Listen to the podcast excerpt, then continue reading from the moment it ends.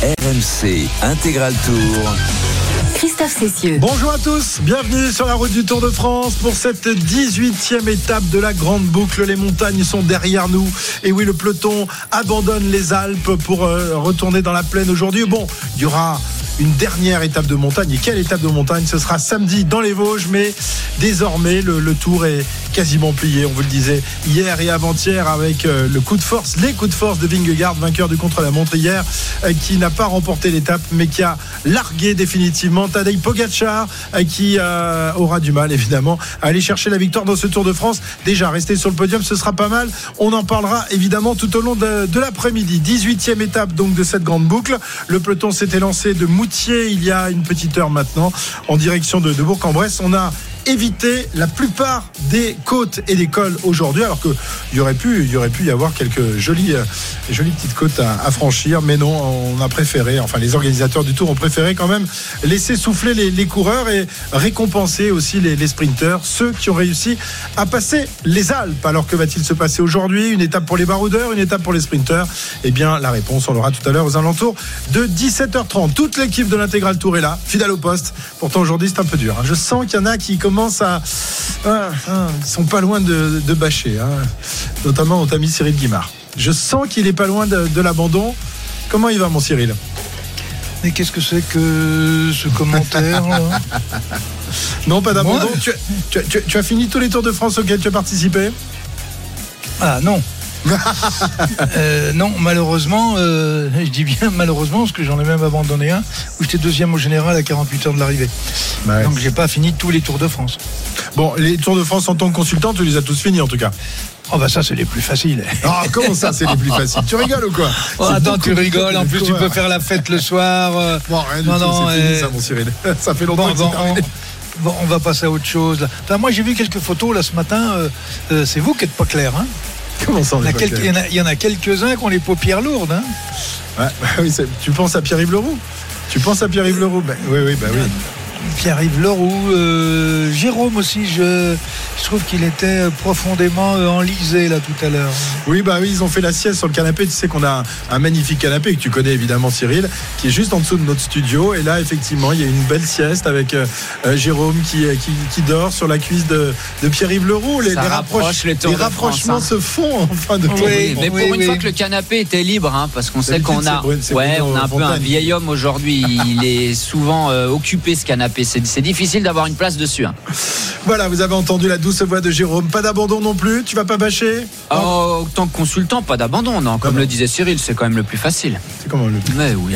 Mais franchement, ils disent ça, Pierre. Tu entends C'est ces jeunes euh, blancs-becs là qui, qui, disent que c'est facile d'être consultant sur le Tour de France. C'est vrai qu'ils ont pas grand. D'ailleurs, tiens, aujourd'hui, messieurs, on va voir un peu si vous êtes capable de faire autre chose que d'être consultant. Je vais vous donner la parole. Vous allez animer comme ça l'intégral tour pendant quelques minutes. Vous allez lancer les pubs, vous allez lancer les infos. On va voir un peu quel est le plus doué. Avec Pierre-Yves, on vous donnera euh, des notes. Il est 15h. On retrouve Jamelia Zegoudi pour les informations. Ah, regarde, je suis déjà prêt. Ah, il est presque prêt. prêt. Il a révisé depuis tout à l'heure. Il a révisé depuis quel tout à l'heure. C'est incroyable. Pierre-Yves. Et là, ça va mon poulet? Oui, ça va. Bah oui, on oh. a mis du coq aujourd'hui. Au pays du coq et du poulet, le poulet de Bresse. Bah oui, magnifique. Tout à fait.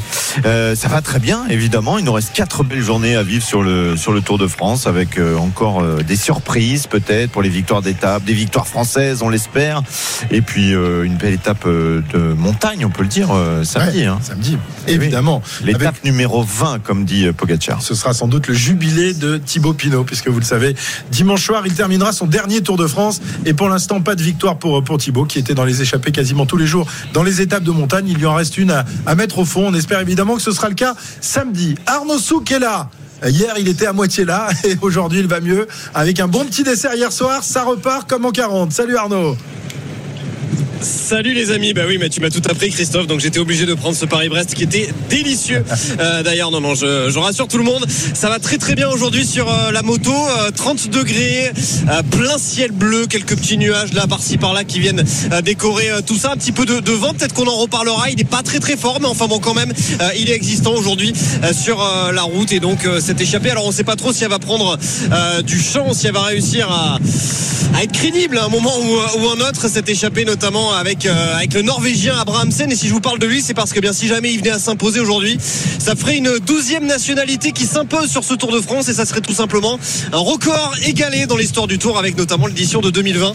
Donc donc voilà la petite statistique que je voulais vous vous donner à ce départ. Oui, intéressant, intéressant. Et un autre chiffre important par rapport au Paris-Brest, Arnaud a fait que la moitié de cette grande course Paris-Brest-Paris créée en 1891 dont la première édition a été gagnée par Charles Théron. C'est Ensuite, ce sera peut-être ce soir. Peut-être. Pour l'anniversaire de Bueno.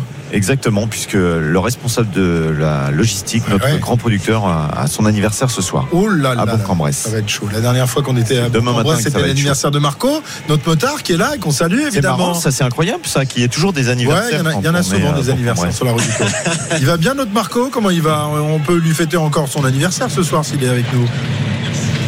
Ah ben avec grand plaisir, un de plus, je note. Ah ben je vais bien, je vais bien. Et... ça va, il, va mieux aujourd'hui. Euh, le, petit Arnaud derrière, il a, il, t'a pas vomi sur le euh, dans le alors, oui, bien non, non, non, non, j'ai pas eu droit à la casquette. Par contre, euh, je sais pas ce que vous lui avez fait, mais il a pris des bonnes, ah. bonnes couleurs. Des bonnes couleurs? On a, on, ça, a coupé. Juste au moment bonnes couleurs, ouais. Des bonnes couleurs, bah oui, oui. Oui, on est pour bah, Hier, il était, il était en vacances quand même. il était au bord de la route, tranquille, à essayer de, se remettre. Ah, il a quasiment fait trois journées de repos. Hier, il n'avait pas beaucoup de couleurs, hein, c'est sûr. Même à l'arrivée, il était un peu ouais, Après le Paris-Brest, ça allait beaucoup mieux. Les couleurs sont revenues, évidemment, et les joues aussi. Et encore, et, et, et encore j'en avais repris des couleurs quand je suis arrivé, Jérôme, à l'arrivée. Mais c'est vrai que c'est vrai que ça a été compliqué. Honnêtement, euh, une journée avec les nausées sur la moto, ça m'était jamais euh, arrivé. Je crois que c'était ma, ma 80 92e étape euh, à bord de la moto de Marco sur le Tour de France. Ça ne m'était jamais arrivé euh, en 92 étapes. Euh, je le souhaite à personne, hein. surtout dans la descente du Cormet de Roseland. C'est pas rigolo du tout. Alors que tu aurais dû te régaler dans cette descente, dans, ce col qui est sans doute le, plus beau des Alpes. C'est le plus beau col des Alpes. Et eh oui, magnifique. Avec ce lac sublime. Mais au moins, Arnaud est là pour cette étape, ce qui n'est pas le cas de tous les coureurs, puisque Wout eh Van Aert eh n'est pas là. Anthony Perez également n'a pas pris le, le départ pour des raisons différentes mais euh, voilà, Wood Van Aert l'avait annoncé, il ne finira peut-être pas le tour. C'est ce qu'il avait dit avant le départ du côté de Bilbao, puisqu'il attend un heureux événement et cet heureux événement se précise, euh, puisque du côté de son épouse, eh bien, euh, on a une bonne nouvelle sans doute dans, les heures ou les jours qui viennent. nos amis de la RTBF ont dit que le, prénom du, petit Van Aert serait Jonas. Oui, parce que c'est un garçon. Hein. Je sais pas si c'est une bonne nouvelle pour les autres qui, vont être papa. Hein. S'il a la même génétique que le père, on va encore en prendre pour quelques années hein, de la famille Van Aert. Et eh oui, petit garçon. Petit garçon, ben voilà, il a quitté le tour. Alors on, débattra tout à l'heure de, ce sujet. On recevra d'ailleurs Kevin Morand tout à l'heure, l'un de nos reporters, euh, qui a interrogé les coureurs du, peloton sur cet abandon de, de Wout Van Aert. Bon, il a, il a rempli sa mission de toute manière sur ce Tour de France. Il a été un bel équipier. Il n'a pas décroché de victoire d'étape, quand même assez rare pour être signalé de, de sa part, Jérôme. Mais bon, euh, voilà, le, Tour est dans la poche de, sa formation. Euh, il lui restait quand même une ou deux chances. D'ailleurs. Vous savez sur qui avait misé euh, hier soir notre Jérôme ami Jérôme Coppel bah, Il est euh, dernier du classement, non oui, Non, non, non. Non, non. non, Cyril le dernier. C'est Cyril, ah, Arnaud et après moi. ah oui, d'accord, ok. Et là, là, tu risques d'être dernier. Bah, non. pas misé hier soir d'ailleurs. Ouais, bah, ah toi, je t'ai sauvé d'une honte ah mondiale. il a voulu te piquer euh, Van Aert, il a voulu te piquer Van Aert et paf, il s'est pris les pieds dans le. Eh ouais, mais c'est pas grave, c'est pas grave, j'en ai un, un autre. Maintenant, tu arrives même à miser sur des, des gars qui sont pas au départ, c'est quand même incroyable. voilà, de Van Aert qui n'a donc pas pris le départ de cette 18e étape. Je vous le disais, euh, direction Bourg-en-Bresse avec 185 euh, km au programme quand même. C'est une longue étape, mais on a pris soin d'éviter de toutes les côtes, tout, l'école, il y en avait pourtant dans la région, là, autour de, Moutier, de, Chambéry, il y avait de quoi faire. Ah bah oui, là, euh, si on montait un peu sur les coteaux, euh, il y avait plein de, petites bosses sympas à faire, mais je pense qu'il y en a eu assez hein, dans les Alpes, même le chrono, on le rappelle, qui était très difficile sur un profil vraiment très dur. Je pense que les organisateurs ont vraiment voulu que ça soit une étape qui se termine au sprint aujourd'hui. Voilà, que les euh, sprinters, les, grosses cuisses aient encore quelque chose à se mettre sous la dent avant Paris, parce qu'on rappelle que l'étape de demain, c'est pas sûr qu'elle soit pour un sprint massif par contre, parce qu'elle est plus dure qu'aujourd'hui. Demain, ce sera plus vraisemblablement pour, euh, pour les baroudeurs, même si ce sera moins dur que euh, l'autre jour à, Belleville en Beaujolais ou encore les, autres étapes qui étaient vraiment destinées aux baroudeurs. Mais a priori, ça devrait être le cas demain. Aujourd'hui, on se posait la question bah, Finalement, on a la réponse assez vite, Cyril. on se demandait si les baroudeurs allaient tenter leur, leur chance. Alors oui, il y en a quelques-uns qui ont tenté leur chance, mais le peloton fait bonne garde derrière et l'avance n'est que, n'est que de une minute. Donc a priori, on se dirige vers un sprint massif tout à l'heure à l'arrivée. Hein. Oui, euh, trois téméraires euh, inconscients qui sont sortis dès le départ et qui, ont, dû déjà comprendre qu'ils étaient partis euh, sur un coup, sur un coup qui va faire pchit rapidement. on va peut-être les laisser longtemps avec une minute. Hein. Une minute cinq d'avancée. C'est pas beaucoup évidemment pour les trois hommes de tête. On va vous donner la composition de ce groupe. Voici le premier top course de l'après-midi. RMC Top course. Merci Christophe. Il y a, euh, il y a J'attends toujours que euh, les, les, les, synthés disparaissent. Les synthés qui vous donnent euh, l'écart. Les écarts, voilà. voilà le Donc je suis obligé de les imaginer derrière. Donc là, il y a combien là hein, oh, Il y a pas une minute 07. Bon. Ah bah, c'est revenu juste à ce moment-là. Quelle arnaque. Trois hommes en tête. Jonas Abramsen, encore un Jonas norvégien. Victor Kampenarts, le belge. Et Casper Asgren, le danois. Quel est quel est le point commun, Jérôme, entre ces trois hommes ah, sont plus de 3 heures au classement général. Ah, ça pourrait être un point commun. Non, vous savez que dans les équipes, celui qui porte le dossard numéro 1 est le leader. Celui qui porte le dossard numéro 2 Premier par ordre alphabétique. Exactement. On n'a que des deux là euh, dans ces, ce groupe. Le 202, le 182, le 52. Donc voilà, ce ah, matin dans les bus, on a dit bon, toi, tu es le premier derrière le leader, tu sors. On pensait que tu allais dire une info intéressante. On cherchait un truc intéressant. C'est pour nous dire ça. Pierre-Yves Leroux, euh, c'est quand même pas terrible. Hein. 160 km. il a une, fin, il a une fin de tour difficile, mais on l'a vu sur le canapé tout bien à l'heure. meilleur hein. que ça. J'ai un autre point commun entre les trois. Ah. Ils ont tous un A dans, le, dans leur nom de famille. voilà, essayez de trouver des points communs entre ces trois-là. C'est intéressant de préciser que c'est quand même intéressant de préciser que les dossards c'est par ordre alphabétique. Mais oui, euh, mais moi je mais exactement. Je, merci. Suis pas, je suis pas persuadé que les, les, les gens le, le savent, non mais beaucoup. Ah, moi j'ai appris ça relativement tard euh, dans ma dans ma vie de d'amoureux du vélo et euh, ça m'a ça m'a un petit peu révolutionné mon ma façon de voir les dossards. Je me suis toujours demandé, bon, à part le 1 évidemment qui était pour le leader, mais c'est vrai que bien sûr. Ce qui n'est d'ailleurs pas systématiquement le cas. Alors sur le Tour de France c'est le cas, mais c'est pas systématiquement le cas sur sur toutes les courses. Parfois il y a des petites curiosités en fonction des, des équipes, mais c'est vrai que généralement c'est par ordre alphabétique. Voilà, et puis il y a d'autres. Donc si vous voulez deviner le, 8, euh, le, 8 d'une équipe ou le 7 d'une équipe, on sait que c'est un V, un, v, un Y, à peu près un V quoi. Un Van donc, un Yates, euh, un, un Turgis par exemple. Voilà, exactement. Et puis il y a deux autres euh, spécificités. Il y en a une qui est très régulière, c'est qu'il n'y a pas de dossard numéro 13. C'est le cas pour l'équipe UAE cette année. On passe du numéro 12, Michael Bierg, au numéro 14, Félix Grossartner. Et puis il y a une autre spécificité, alors là vraiment pour cette année, c'est qu'il n'y a pas de 61 dans l'équipe Bahrain Victorious pour rendre hommage à Gino Madère qui était le leader de cette équipe. Et si on avait dû faire un, numéro de dossard en fonction de, de l'ordre alphabétique des coureurs, quel serait le, coureur qui porterait le dossard numéro 176 si On les mettait pas par équipe. Ah, ah, le, dernier Wellsford Non. Yates Non. Weasley Non, il y a du Z, les gars. Ah, Zimmerman ah. Non. Ouais, ah. même pas. c'est un Français. Oh là là, personne ne l'a. 160 combien t'as dit? Non, j'ai dit Zingley. Si ça devait. Ah, voilà. Si, on met, si, on mettait les coureurs par ordre euh, alphabétique et sans ah compter les, équipes. C'est quand même Rémi qui me l'a soufflé. Il a pas de liste d'engagés. Hein. C'est quand même balèze. Hein. Il est très fort. Ah, il est très très fort. Et si on les classait par prénom Il n'y a pas de, il a pas de dossard 13 pour les coureurs, mais il y a un dossard 13 pour les voitures. Par contre, c'est une OX qui l'ont et eux ils ont mis leur dossard à l'envers. Petite superstition. C'est vrai que ça arrive dans les courses des fois d'avoir le dossard 13 et le coureur souvent le met euh, à l'envers. Un à l'envers, un à l'endroit. Voilà, pour pas que les commissaires euh, puissent mettre une amende. J'en ai peut-être un pour les, pour les prénoms. Ah. Yevgeny Fedorov. Ah oui, qui a été ah, longtemps lanterne rouge de, ce Tour de France. Voilà. Vous, allez voir, on va vraiment se marrer cet après-midi. Ça va être passionnant cette étape. Des, chiffres et des lettres. Ça part vraiment sur, Consonne, voyelle, voyelle, consonne, en huit lettres. Il n'est plus dernier du classement. Hein. Il est 151e, Yevgeny Fedorov, à 5h20 du premier, Jonas Vingegaard, le dernier. La lanterne rouge s'appelle Michael Morkov. Très bien, trois hommes donc euh, qui euh, n'ont qu'une petite minute d'avance sur leur sur, le, sur le reste du, peloton, avec évidemment un, maillot jaune qui se nomme Jonas Vingegaard.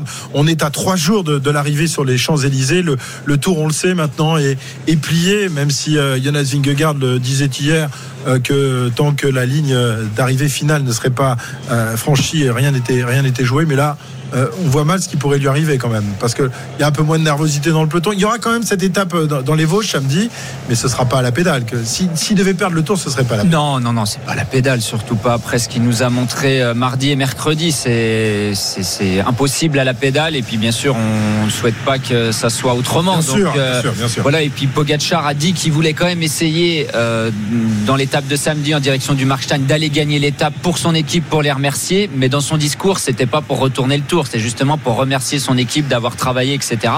Euh, donc voilà, on aura quand même de la belle bagarre samedi parce que je pense qu'il y aura une échappée qui va certainement aller au bout. Et puis euh, à voir si UAE décide. Alors ils vont pas bien sûr glisser Pogachar dans l'échappée, mais est-ce qu'ils décident de contrôler l'échappée samedi pour justement que Pogachar ou Adam Yates par exemple arrivent à gagner l'étape? Alors hier on a eu des, infos concernant euh, Pogachar. Il était vraiment déprimé à, l'arrivée. Il a même envisagé un moment de, de, rentrer à la maison. Hein. C'est ce qu'il a dit, je crois. C'est sa fiancée, Jérôme, qui C'est ça, c'est sa fiancée qui a dit, euh, il a dit j'en ai marre, je veux rentrer. Et elle, elle a dit tu rentres pas à la maison, c'est le Tour de France, on va jusqu'au bout. Bien sûr qu'il est, dépité. Et euh, on a vu cette image hein, quand il est arrivé, le maillot grand ouvert, il avait des tapes au niveau des, abdos. Souvent, ça c'est quand même signe qu'il y a un problème de digestion. C'est ce qu'on s'est posé comme question avec Pierre-Yves euh, en direct. Mais après, il a dit justement qu'il avait eu, qu'il mangeait, que tout restait dans son estomac et que rien descendait dans ses jambes et qu'il était vide au pied du, du col de la Lose. Voilà, est-ce que ça peut expliquer euh, sa défaillance Peut-être, euh, certainement que dans la tête, de toute façon, il n'y était pas, mais il a quand même euh, des, petits problèmes euh, de digestion, je pense, Pogacar. Cyril, est-ce que tu l'imagines être capable d'aller remporter cette étape samedi, Pogacar, de se refaire la, la, cerise, de se refaire la santé et surtout de se refaire le, moral? Parce que tu, tu le disais hier, c'est surtout dans la tête que ça a lâché, même si le, le physique aussi est un peu, un, peu attaqué. est-ce que tu penses que là, en, quelques, en quelques jours, il peut redresser la tête et aller essayer de, de remporter cette étape? Parce qu'il n'a pas remporté. il n'a pas remporté si, il a remporté une étape Oui, oui, oui, il a remporté une étape. Euh, oui, mais il, va avoir du mal à en remporter trois comme d'habitude. Oui, c'est ça. Oui, oui, ça peut se ça, ça, euh, euh, pour samedi, ça peut se refaire. Mais il faut, faut, faut, faut qu'il raccommode les nerfs de la tête, quoi. Parce que le, le, talent, ça, ça, ça, ne part pas. Euh, ça ne part pas, ça ne part pas en fumée comme ça. Euh, il faut tout simplement qu'il retrouve l'envie, la motivation. Euh, mais vous savez, les, les, champions de cette espèce-là ou de cette race-là, je sais qu'il ne faut plus prononcer ces, choses-là, euh, ça, de temps en temps, euh, ça renverse des montagnes. Mhm. Je ne parle pas du général, mais euh, repartir à l'offensive. Et je suis pas sûr d'ailleurs que Vingegaard irait le chercher dans les trois ou quatre derniers kilomètres Justement, l'arrivée au sommet la pire euh, fin possible, si je veux dire, si je peux dire pour euh, Pogacar sur ce tour, ça serait qu'il parte avec Vingegaard, que Vingegaard le lâche à un moment donné, l'attende et lui laisse gagner l'étape. Ça, ça serait l'humiliation euh, suprême quand même pour pour Pogacar. Donc on espère que ça se passera pas comme je pense, ça. je pense qu'ils ont, je pense qu'ils ont des gens quand même. Si les coureurs ne l'étaient pas, qu'ils ont derrière dans les voitures des gens qui sont suffisamment intelligents pour pour faire en sorte que ce genre de choses ne se fait pas parce que ça peut aussi coûter très très cher ça. Ouais, bien sûr. Et puis bah, c'est déjà arrivé hein, que des coureurs laissent gagner un autre coureur et puis que ça passe quand même assez mal. Hein. Euh, donc voilà, on veut bien sûr pas voir ça euh, samedi. On espère que Pogacar va gagner euh, à la pédale et que Vingegaard le laissera pas bah, gagner. On espère surtout qu'il y ait quelqu'un d'autre qui va gagner. Voilà, partager un, peu. Un Français. Bah un Français. Thibaut Pinot. Thibaut Pinot, c'est un mec qui a, il a rendez-vous avec son destin samedi. Depuis son premier tour, il a gagné. L'étape est dans les Vosges. C'est chez lui. C'est son dernier tour. Il va gagner l'étape de. Ouais, mais rappelez-vous l'année dernière, on disait euh, non, c'était l'année dernière euh, dans, le, dans la planche des belles filles. Tout le monde l'attendait. C'est vrai que quand tu, cours à la maison, euh, que tout le monde ne parle que de ça, tu as une pression supplémentaire. Oui, hein. mais j'ai l'impression qu'il marche mieux que les mieux l'année dernière. Et puis ça sur l'ensemble de la saison. Hein, d'ailleurs, pour Thibaut, hein, le Giro l'a prouvé. Et là, il est quand même souvent à l'attaque. Et alors, il lui manque un petit truc, mais il est quand même souvent devant. Ça serait quand même une belle histoire. Ça. Il est détendu, Jonas Vingegaard. Il vient de faire un petit signe au cadreur, tout comme d'ailleurs Tadej Pogacar, malgré un petit euh, strap et un filet euh, sur le coude après euh, sa chute. Voilà, c'est pas le Tadej Pogacar avec le sourire du début du tour, mais il a quand même signalé qu'il avait la forme. Il a fait un V. C'est pas tout à fait le V de la victoire, mais c'est au moins de la présence sur le tour pour cette nouvelle étape où on attend évidemment les sprinteurs. Et d'ailleurs, d'ailleurs, ce sont les Alpecin qui commencent à rouler pour le maillot vert. Jasper Philipsen, 1 minute 5 seulement d'avance pour les trois hommes de tête. Voilà, on fera peut-être un, point zéro tout à l'heure, comme Cyril le, demande souvent, parce que là, avec 1 minute 5 d'avance, ils n'ont que très peu de chances d'aller se disputer la victoire tout à l'heure à l'arrivée à Bourg-en-Bresse. 14h21 sur RMC, on revient dans, un instant pour la suite de l'intégral tour. On est ensemble jusqu'à 18h. Profitez-en, ce sont les derniers jours. Hein. À partir de, lundi, fini l'intégral tour. Vous retrouverez euh, les meilleurs moments du, Super Moscato Show. Vous aurez aussi le, Tour de France féminin avec Léna Marjac euh, qui suivra les, étapes et qui vous racontera ce qui se passe dans cette épreuve. Il y aura peut-être toujours Tadej Pogacar puisque Orkaz Zigart euh, sera sur le Tour de France ah, féminin. Il va l'accompagner. Eh oui, c'est possible. Il l'avait fait l'année dernière. Ouais. Allez, on se retrouve dans, dans quelques instants sur la route du Tour en direction de Bourg-en-Bresse. À tout de suite. RMC Intégral Tour. Christophe Cessieux. L'intégral Tour de France, la 18e étape euh, de cette grande boucle aujourd'hui en direction de Bourg-en-Bresse. Il reste 152 km à parcourir avant l'arrivée tout à l'heure euh, dans l'Ain, la préfecture de l'Ain évidemment, la capitale euh, du poulet de Bresse, la capitale du coq, pourquoi pas aussi pour Brian Cocard qu'on espère voir tout à l'heure s'imposer. Hein. Brian Cocard qui est passé pas très loin depuis le départ de, ce Tour de France. Va-t-il réussir aujourd'hui à mettre au fond? Ou encore une fois Philipsen pour un cinquième succès d'étape? Évidemment, c'est tout le suspense qu'il y aura dans cette étape du jour. On va faire un petit top course avec toi, Pierre-Yves, pour savoir si euh, l'avance a évolué pour nos trois hommes de tête. Non, c'est stable. Ils ne prennent pas chant. Ils ne prennent pas de chant pleine tête là, ce euh, jingle. Euh, ils ont toujours une minute d'avance sur le peloton. Jonas Abrahamsen, le Norvégien, Victor Kampenars, le Belge, et Casper Asgren, le Danois. Une minute tout juste sur le peloton. Emmené par les coéquipiers de Jasper Philipsen. On rappelle que deux garçons ont quitté le tour ce matin, Wout Van Aert et Anthony Perez. On se rapproche tranquillement d'une première difficulté, mais alors vraiment c'est de la petite difficulté quand on connaît le reste du parcours de ce Tour de France. C'est la côte de Chambéry-le-Haut qui sera classée en quatrième catégorie. Voilà, moins d'une minute d'avance pour, pour les trois hommes de tête, Cyril ils nous refont la même chose que d'habitude et les trois hommes vont, aller sans doute euh, se fatiguer jusqu'à 50 km de l'arrivée. Euh, bon, euh, que faire Que faire Que doivent-ils faire? Que faire? Ben, il n'y aurait pas une manif pour bloquer l'échappée pendant une minute, mais quand je dis une manif sympa, des supporters qui veulent embrasser, des supportrices qui ont envie d'embrasser les trois coureurs de tête, je sais pas moi. Il y a, moins de supporters qu'hier au col de la Lose quand même aujourd'hui, hein. dans ces longs bouts droits en direction de, Bourg-en-Bresse, il y, a, moins de monde. Tiens, on va aller voir la moto justement. Euh, Arnaud qui nous raconte euh, ce qui se passe euh, sur le bord de la route. Aujourd'hui, on risque pas d'être bloqué par les motos, par les voitures. Hein. Il y a beaucoup, beaucoup de place, surtout dans, dans ce passage de la course là.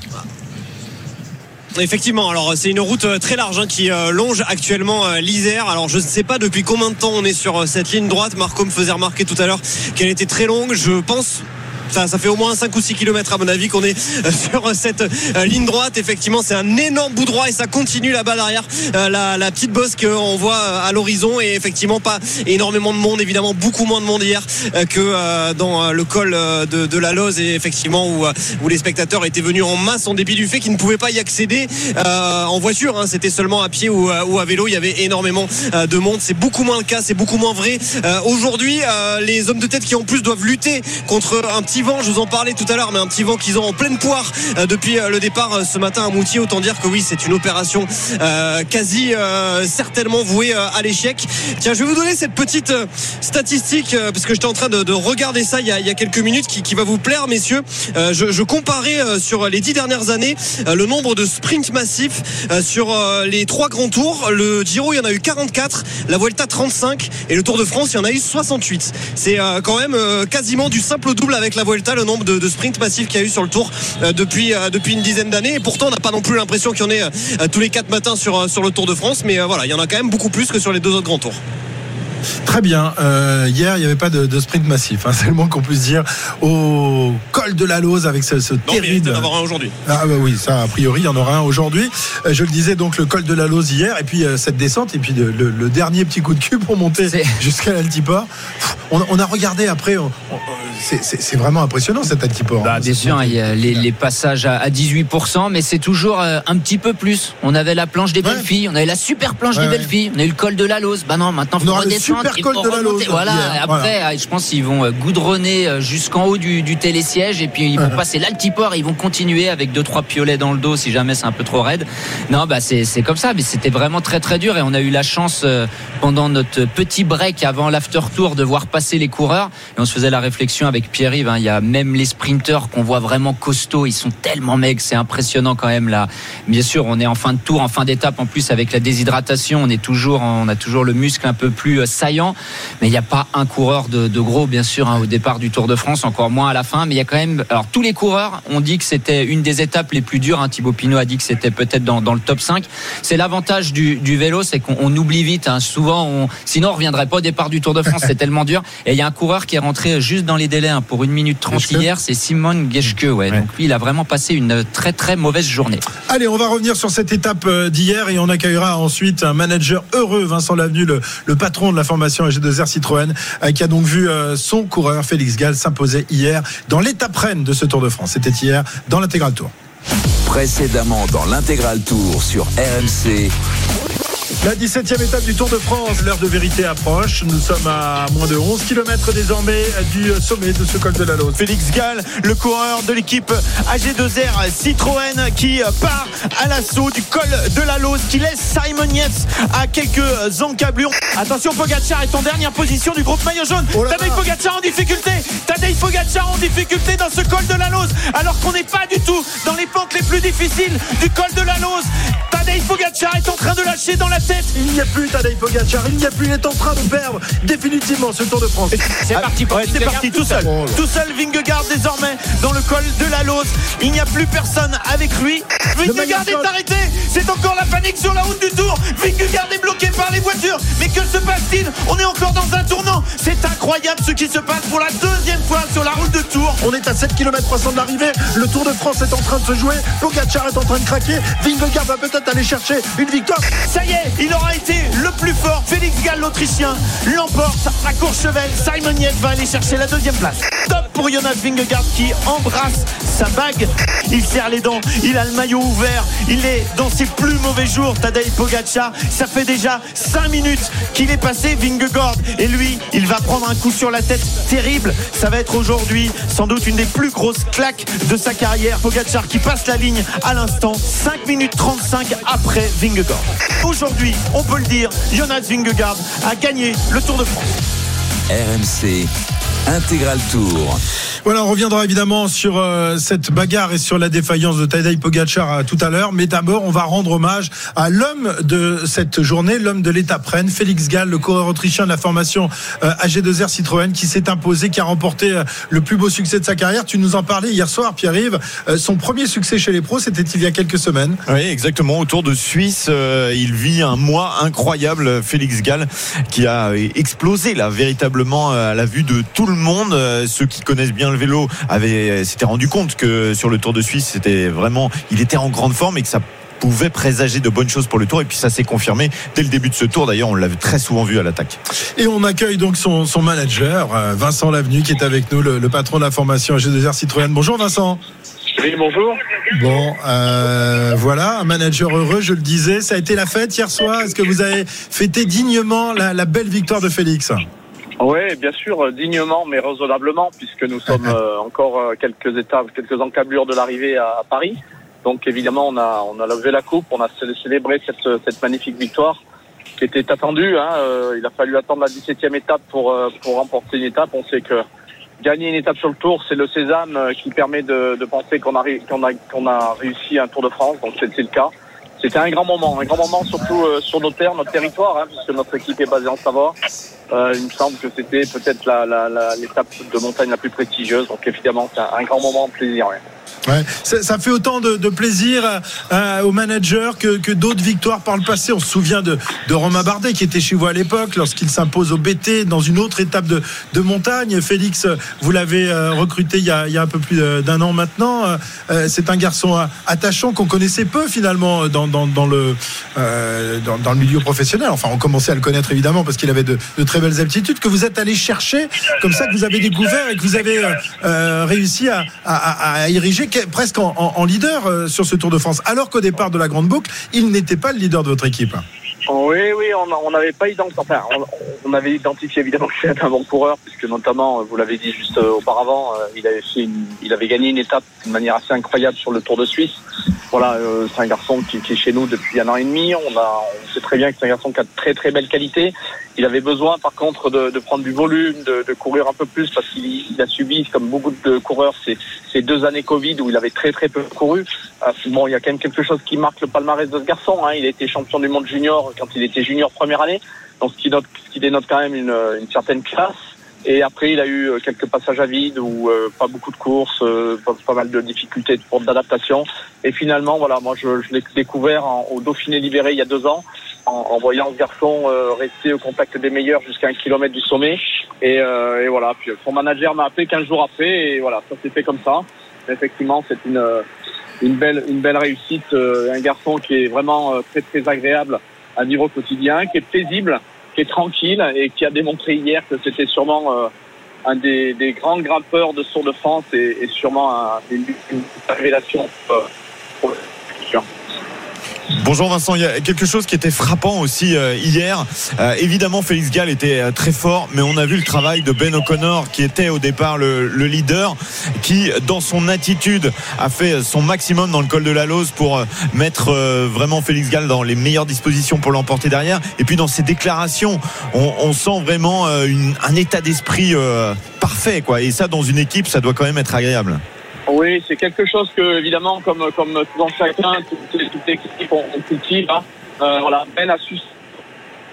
Ah, on a des euh, comme équipier de luxe dans, une, dans un, un, moment où la course était rendue extrêmement difficile. Et, euh, et donc voilà, donc c'était évidemment très plaisant que de voir euh, notre leader euh, initial se mettre au service euh, d'un jeune garçon qui découvre le tour. Voilà, mais c'est tout le savoir-faire aussi de la direction sportive, des coachs qui au quotidien donc transmettent et transmettent des valeurs euh, de collectif. Voilà qui, qui, qui fait qu'aujourd'hui on a une équipe qui est, qui est performante et aussi euh, très valeureuse, mais aussi euh, très amicale. Vincent, vous l'avez vécu comment la, la victoire de, de, Félix hier? Vous étiez au, au contact dans, dans, une voiture à l'avant de la course ou vous étiez à l'arrière? Comment ça s'est passé dans la voiture? Vous étiez avec qui par exemple? Ah ben, C'est la particularité encore de, de, très très particulier dans le sens où où euh, je, je, conserve le, le, le, volant. Euh, c'est un, équilibre, un équilibre qu'on a. Les bons patrons. c'est un équilibre qu'on a trouvé avec euh, avec Julien Jourdi, qui avec qui on fait équipe depuis plus de dix ans sur le Tour de France. Quelque chose qui marche bien. Voilà, je pense qu'on a un certain un certain savoir-faire, une certaine réussite. Voilà, c'est plein de petits ingrédients qui font que voilà aujourd'hui on on gagne des étapes, on en a gagné pas mal.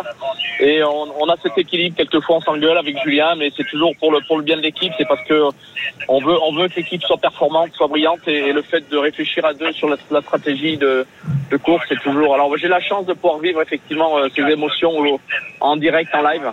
Et c'est un gros moment de, bonheur que de, chaque année de vivre ça. C'était la 22e étape sur le tour pour vous, 22e euh, victoire, non?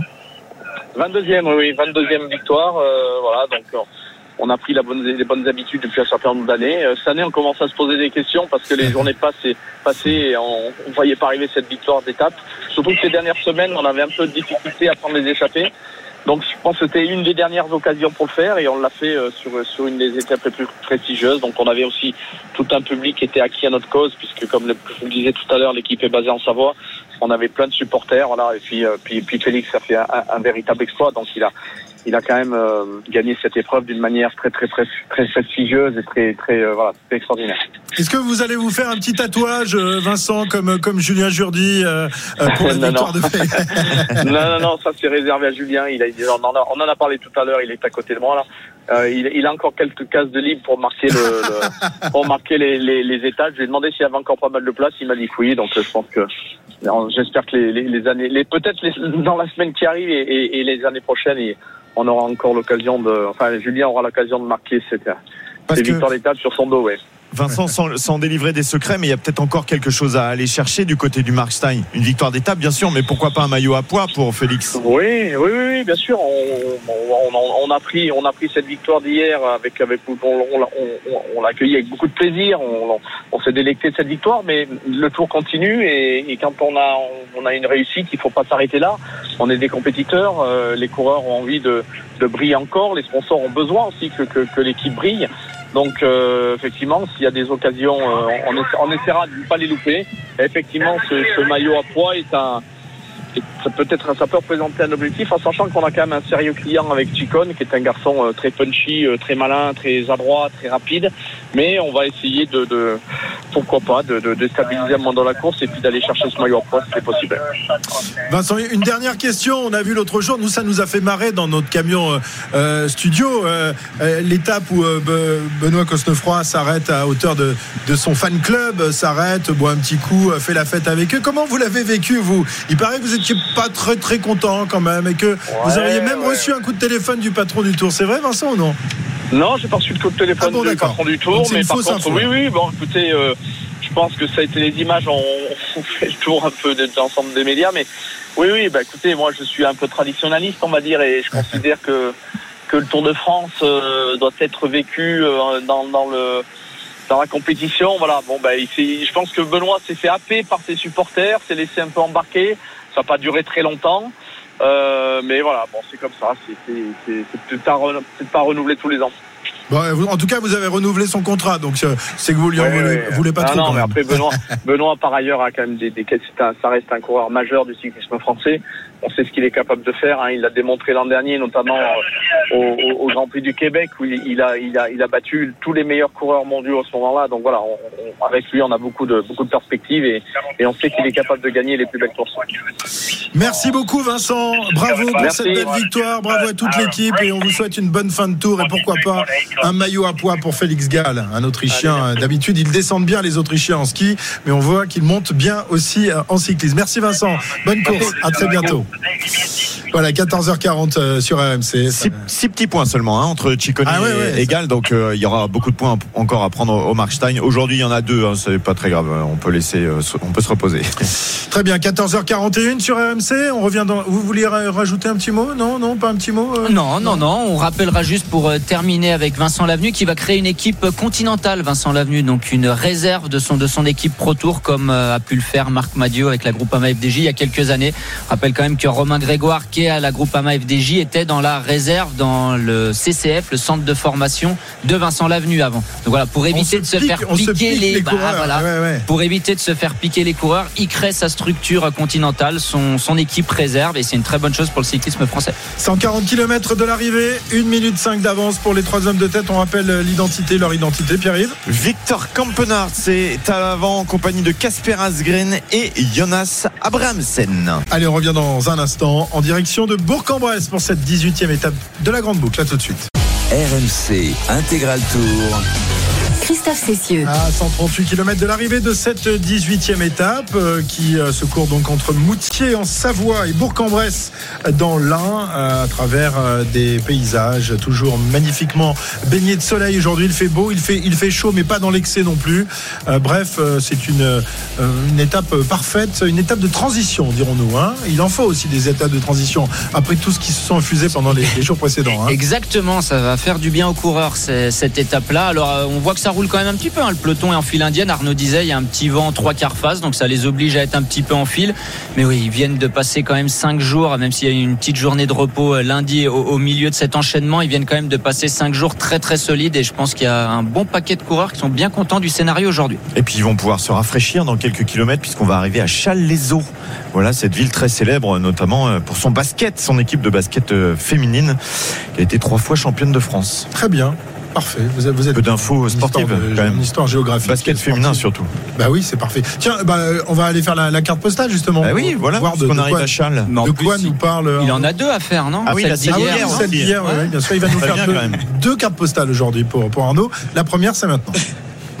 RMC, la carte postale de l'intégral tour. Alors, c'est quoi les sujets de tes, de tes cartes postales aujourd'hui, moi, Arnaud? Non, non, mais je vais en faire qu'une seule, mais ça tombe bien parce que celle d'hier, elle marche encore aujourd'hui. Donc, Ah, c'est carrefour, malin, ça. euh, ce-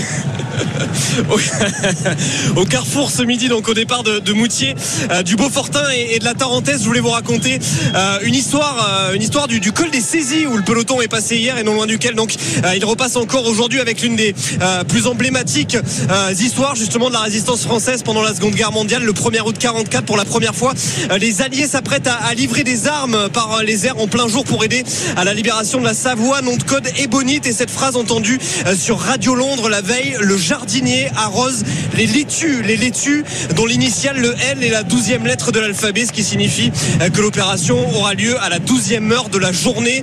L'ordre d'alerte est lancé. Les forces françaises de l'intérieur bloquent alors les accès au Beaufortin via l'école de la Bâtie, de la Forclaz, les Cormets d'Arèche et de Roseland, pendant que d'autres hommes se dirigent vers le col des saisies. Ces derniers, au nombre de 400, se positionnent alors avec une euh, cinquantaine de charrettes pour réceptionner le matériel. Et à 14h, finalement, deux heures plus tard euh, que prévu, 78 bombardiers euh, de l'armée américaine parachute, euh, 864 containers remplis d'armes, de munitions, d'uniformes et de médicaments au sol.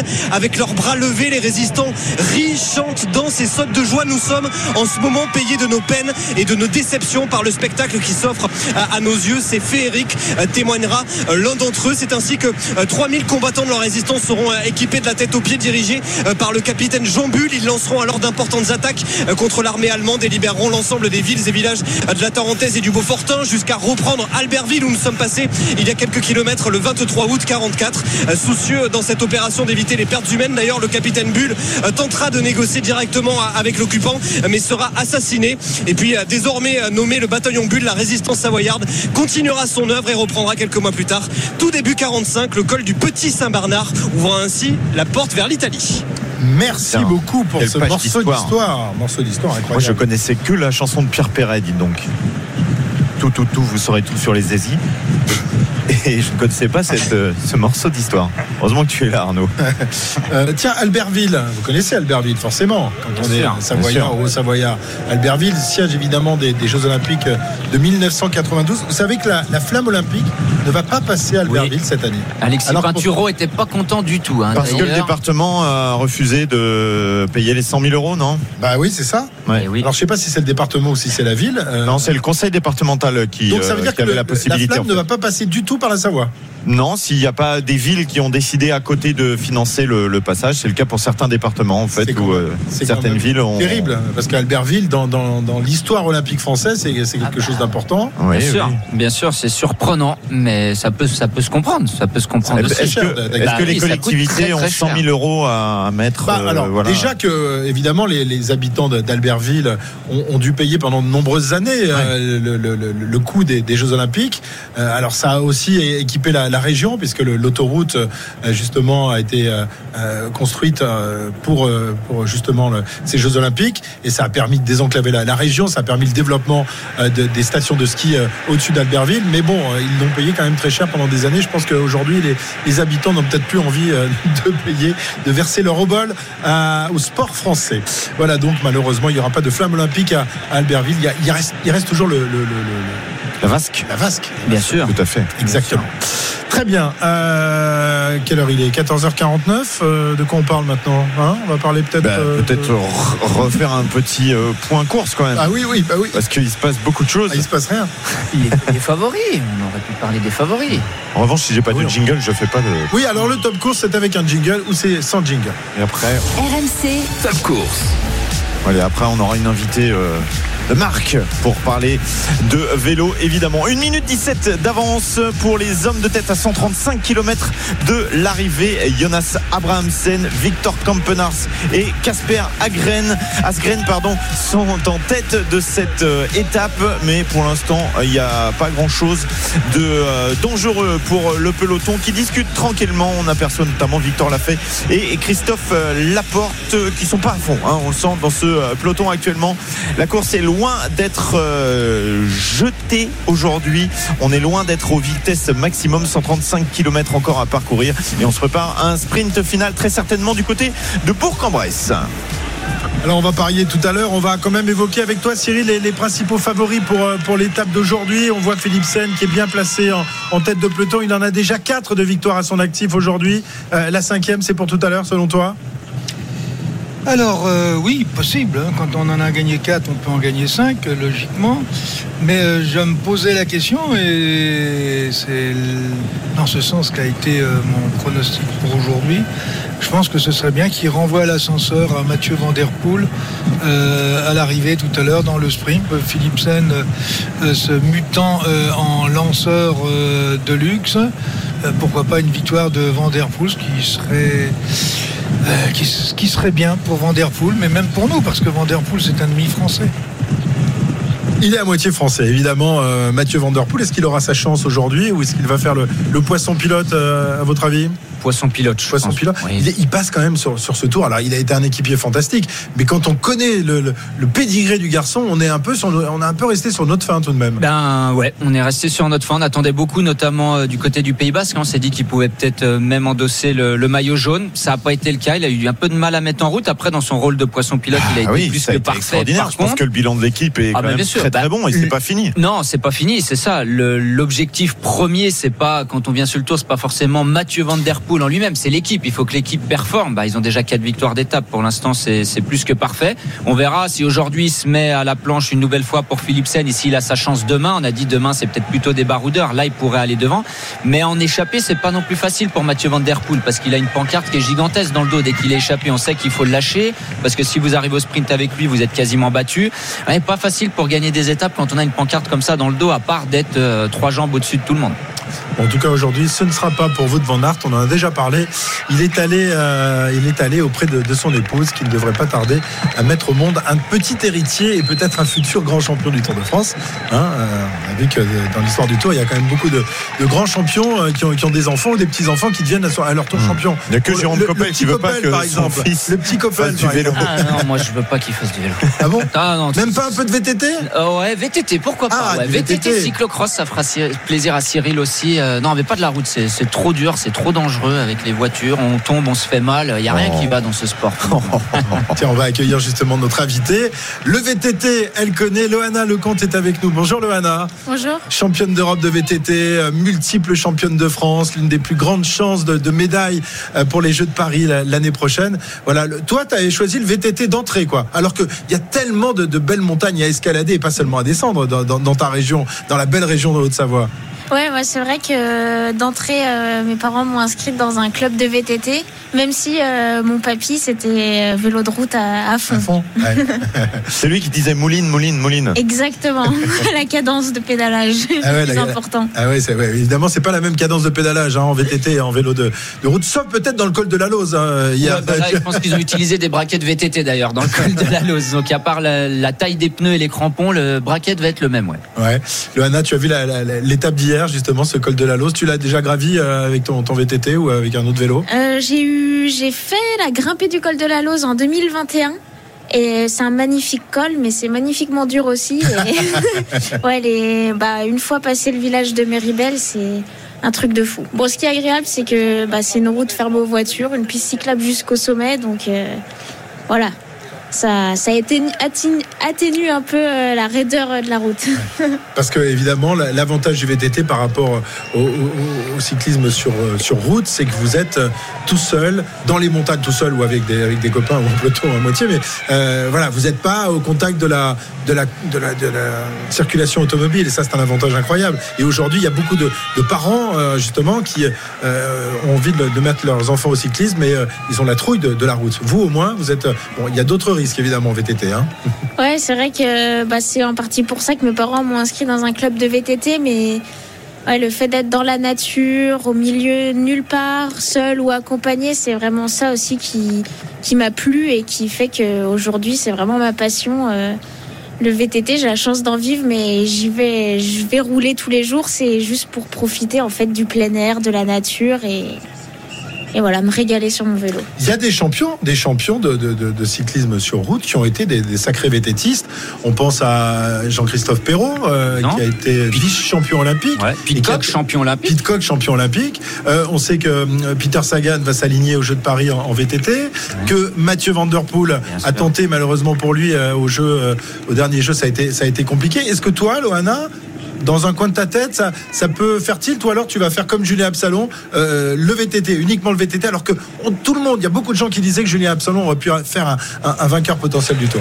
Pour l'instant, euh, j'ai vraiment en tête que le VTT. Et après, voilà, comme vous dites, euh, des Vanderpool, des Pitcock, il n'y en a pas. Il en a pas 36 000 et c'est vraiment des, ouais, c'est des athlètes très très doués qui ont été capables de gagner dans toutes les disciplines. Mais voilà, ça reste, c'est le même milieu. Voilà, il faut pédaler, mais ça reste quand même des, des, disciplines et des efforts totalement différents. Et mais pourquoi pas hein, Peut-être euh, qu'en en fin de carrière. Quand tu auras trois médailles d'or olympiques autour du cou, euh, tu choisiras peut-être une autre, une autre discipline. On continue de discuter avec toi juste après les infos de 15 h On est obligé de s'arrêter sur le bord de la route. On va faire les infos et on revient avec toi euh, pour nous parler notamment de, de l'opération Un enfant, un, vélo, et puis pour évoquer les, les jeux qui arrivent. Hein. On a parlé d'Albertville qu'il n'y aura pas la flamme olympique, mais la flamme olympique, elle sera peut-être portée par Loana avec une médaille d'or. On l'espère évidemment, on en parle dans quelques instants, juste après les infos de, 15h. On rappelle la situation de course, Pierre-Yves? Toujours trois hommes en tête, 1 minute 13 à la sortie de Challes-les-Eaux, 1 minute 13 d'avance sur le peloton à 130 km de l'arrivée. A tout de suite sur RMC pour la suite de cette 18e étape du Tour de France. RMC Intégral Tour. RMC Intégral Tour. Christophe Cessieux. Jusqu'au 23 juillet, profitez-en. Ensuite, on solde jusqu'au 23 juillet l'intégral tour tous les jours de 14h à, 18h. Alors, euh, dimanche, on va décaler ça parce que vous le savez, la, dernière étape euh, débutera à 16h30. Donc, on prendra l'antenne de 16h. On sera ensemble de 16h à 21h. Donc, euh, pour la dernière étape de ce Tour de France. On n'en est pas encore là, Pierre-Yves. Nous sommes aujourd'hui dans la 18e étape de ce Tour de France en direction de, de Bourg-en-Bresse. Et nous sommes encore à 124 km de l'arrivée. Le top course. RMC course. Chambéry, le haut, la première difficulté de cette étape euh, du jour. Ils y sont, euh, les trois hommes de tête, un kilomètre encore à escalader. Oh, c'est pas de la grosse escalade hein, quand vous avez fait le col de la Lose la veille, c'est tranquille. La côte de Chambéry, le haut, elle est classée en quatrième catégorie. Jonas Abrahamsen, Victor Kampenard et Casper Asgren sont en tête. Ils possèdent seulement, seulement 50 secondes d'avance il leur reste un petit kilomètre dans cette difficulté. Très bien, nous continuons avec notre invité. Un beau sourire ici dans le camion RMC, ça nous change un peu de, vos têtes à vous, quoi. Un beau sourire. Euh, Loana Lecomte, la, championne d'Europe de, VTT, euh, grand espoir évidemment pour euh, une médaille olympique dans un an. Loana, tu avais découvert les Jeux lors de la précédente Olympiade, la sixième place. ça avait été une journée difficile, évidemment. Tu espérais beaucoup mieux. Hein. tout le monde pariait sur une victoire de Loana Lecomte. Tu avais écrasé la saison de VTT jusque-là. Oui, c'est vrai que je suis arrivée aux Jeux Olympiques en 2021 un peu dans l'inconnu parce que bah, les premiers jeux, je savais pas trop à quoi m'attendre. J'ai gagné toutes les coupes du monde juste avant les Jeux, donc on m'annonçait en tant que grande favorite, mais une sixième place, c'était bah, oui, je me rappelle, tu, étais, ravi. Euh, je me rappelle de ta réaction, tu étais contente, on voyait ton, beau sourire euh, sur, ton, sur ton visage. Euh, tu étais malgré tout satisfaite de, ce, résultat? Alors que tout le monde te disait au moins sur le podium, te voyais au moins sur le podium. Non, c'est vrai qu'en fait, bah, on ne s'en rend pas compte de l'extérieur, mais quand on arrive dans le milieu international à tout gagner, on est directement mis sur le devant de la scène et.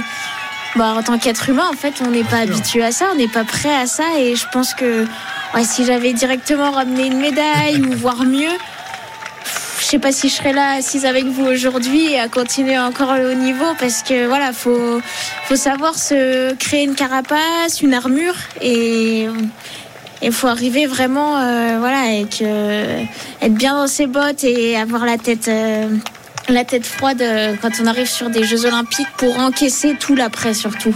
Ça, ça me, ça me fait penser à Julie Bresset. Exactement, Ouais. que tu apprécies beaucoup, je crois, Julie Bresset. Et voilà, c'est pas toujours facile euh, d'avoir euh, bien voilà de le- les sommets comme ça et de, les, et de les vivre derrière, de pouvoir avaler tout ça. C'est aussi de ces expériences-là que tu ressors ces- cette analyse peut-être. Bah, c'est ça, oui, d'avoir partagé beaucoup de moments et de temps à parler avec Julie, de voir aussi les histoires euh, des autres, euh, d'autres athlètes, pas forcément que dans le cyclisme. Et voilà, je pense que c'est bien d'en parler. Il y a de plus en plus de choses et d'accompagnements mis en place pour tous les sportifs, que ce soit la préparation mentale, des aides sur le plan psychologique, euh, un peu de tout. Et c'est vraiment top parce que voilà, sur le moment, on est content, c'est l'euphorie, mais une fois qu'on se retrouve tout seul chez soi, bah, il n'y a Ouais. plus personne, et là, on se retrouve un peu face à nous-mêmes, et c'est important d'être très très bien entouré. Il y a du yoga, il y a quoi justement euh, pour compenser tout ça?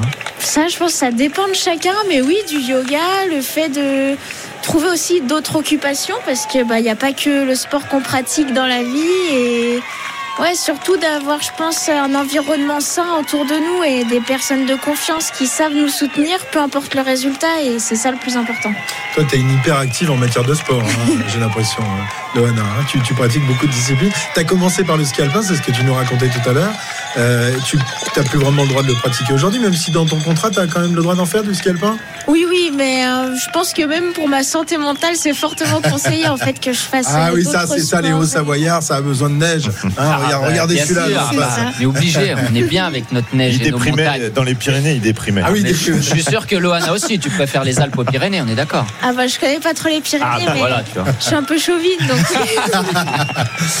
Loana, dans quelques semaines, les championnats du monde à Glasgow. On sera à un an des, des Jeux Olympiques de, de Paris. Euh, grosse, euh, grosse ambition sur, sur déjà ces mondiaux et ensuite sur, sur les Jeux Olympiques.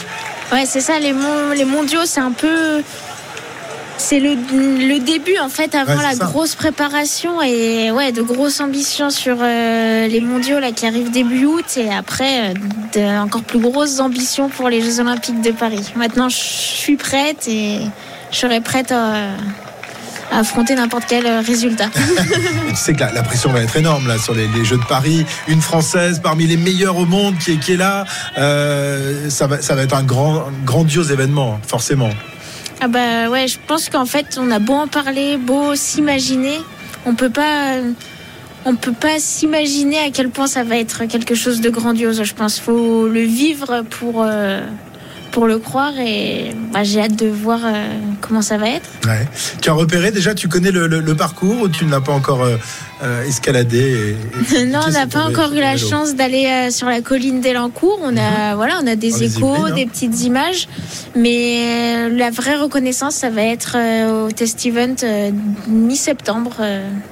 voilà, une- la course un an avant les Jeux pour vraiment reconnaître ce- le parcours et voir, voir ce qu'il en dit. Et derrière, vous aurez la possibilité d'y retourner. Les, les Français auront un petit avantage ou pas sur les autres? Non, je pense pas. Non, bah après, ça, c'est pas du jeu. Si nous, le but, c'est de prendre le départ et que chacun ait les mêmes chances de réussite. De, de réussite. Et non. Alors, Loana, il y a aussi une autre euh, championne française qui s'appelle Pauline Ferrand-Prévot, euh, qui est un peu plus âgée que toi, mais qui, a un palmarès incroyable. Euh, que- quelles sont les, relations que vous entretenez toutes les deux? Vous êtes toutes les deux parmi les meilleures mondiales, vous êtes toutes les deux dans la même équipe de France. Est-ce que vous êtes toutes les deux copines ou alors vous êtes surtout des adversaires, des, rivales?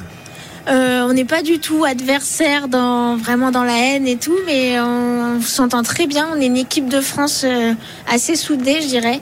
Et je pense que c'est tout à notre avantage parce que voilà, on a chacune des qualités différentes et ça, ça peut que nous tirer vers le haut. Et voilà, le but, c'est de ramener bah, deux médailles et Bah oui.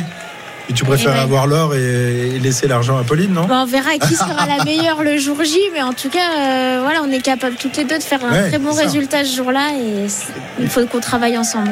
C'est ça, l'idée, c'est de pouvoir faire une course d'équipe au début et puis ensuite euh, d'être euh, en face à face. Euh, Ça existe aussi le, le- le- le- la course d'équipe dans, dans cette spécificité. Ah bah évidemment, ouais, en VTT, il y a la part tactique, elle est moins importante qu'en route, mais elle est, elle est là quand même et voilà, surtout sur les jeux où on va être 38 ou 40 au départ, donc euh, deux, deux filles par euh, nation, enfin deux athlètes par nation.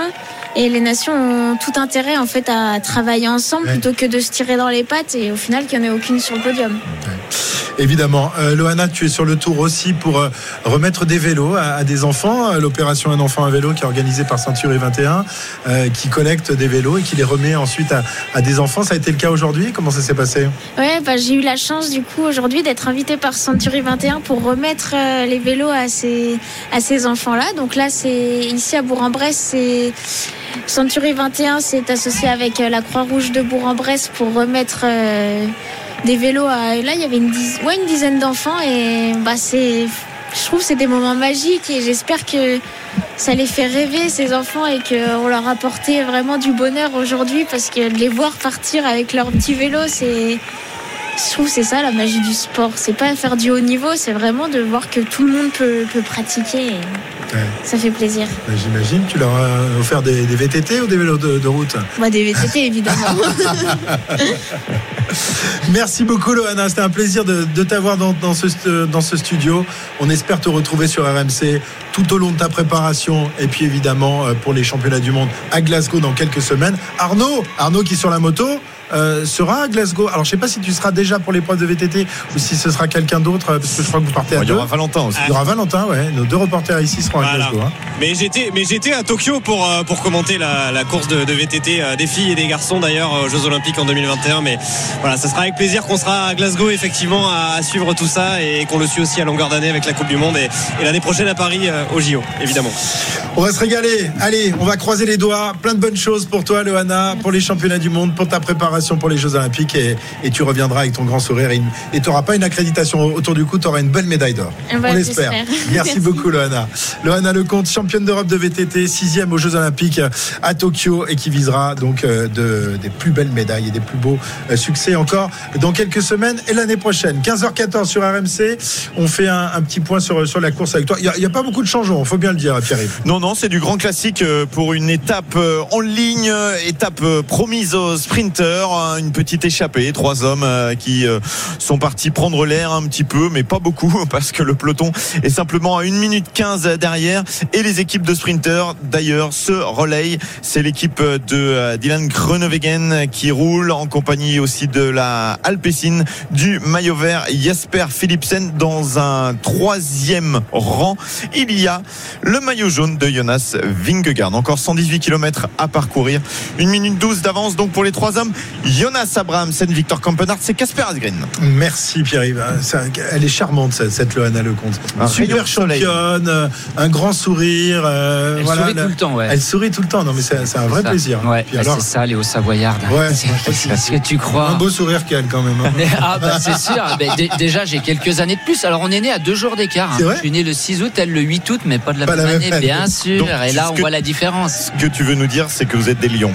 Exactement. Hmm. Exactement. Et ouais. c'est ça, marque des champions. Lyon au Savoyard et ça change. Ah, tout va bien, tout va bien. Et on espère évidemment qu'elle aura des, belles médailles dans, quelques, dans quelques semaines à Glasgow et ensuite euh, aux Jeux Olympiques. Tiens, on va aller faire un tour sur, sur la moto avec Arnaud euh, pour voir où il en est.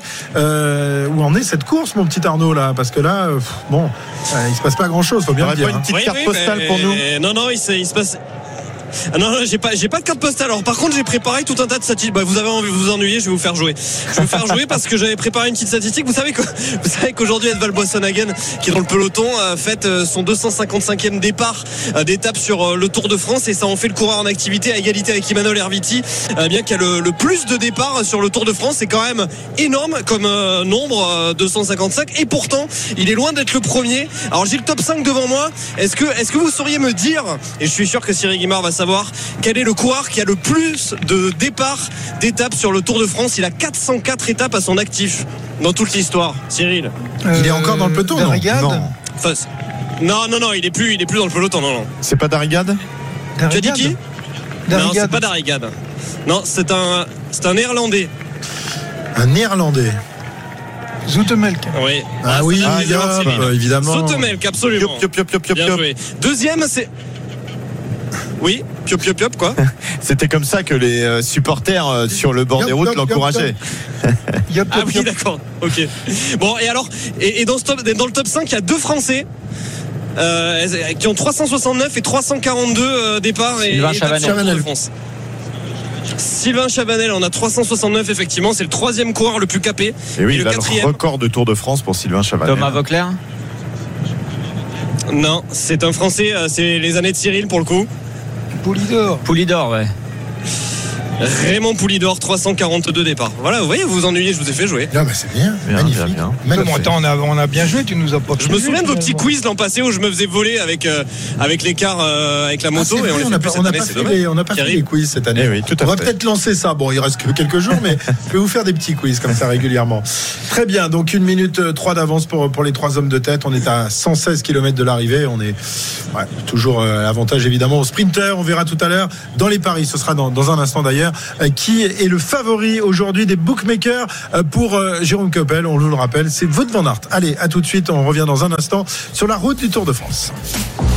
RMC Intégral Tour. RMC Intégral Tour. Christophe Cessieux.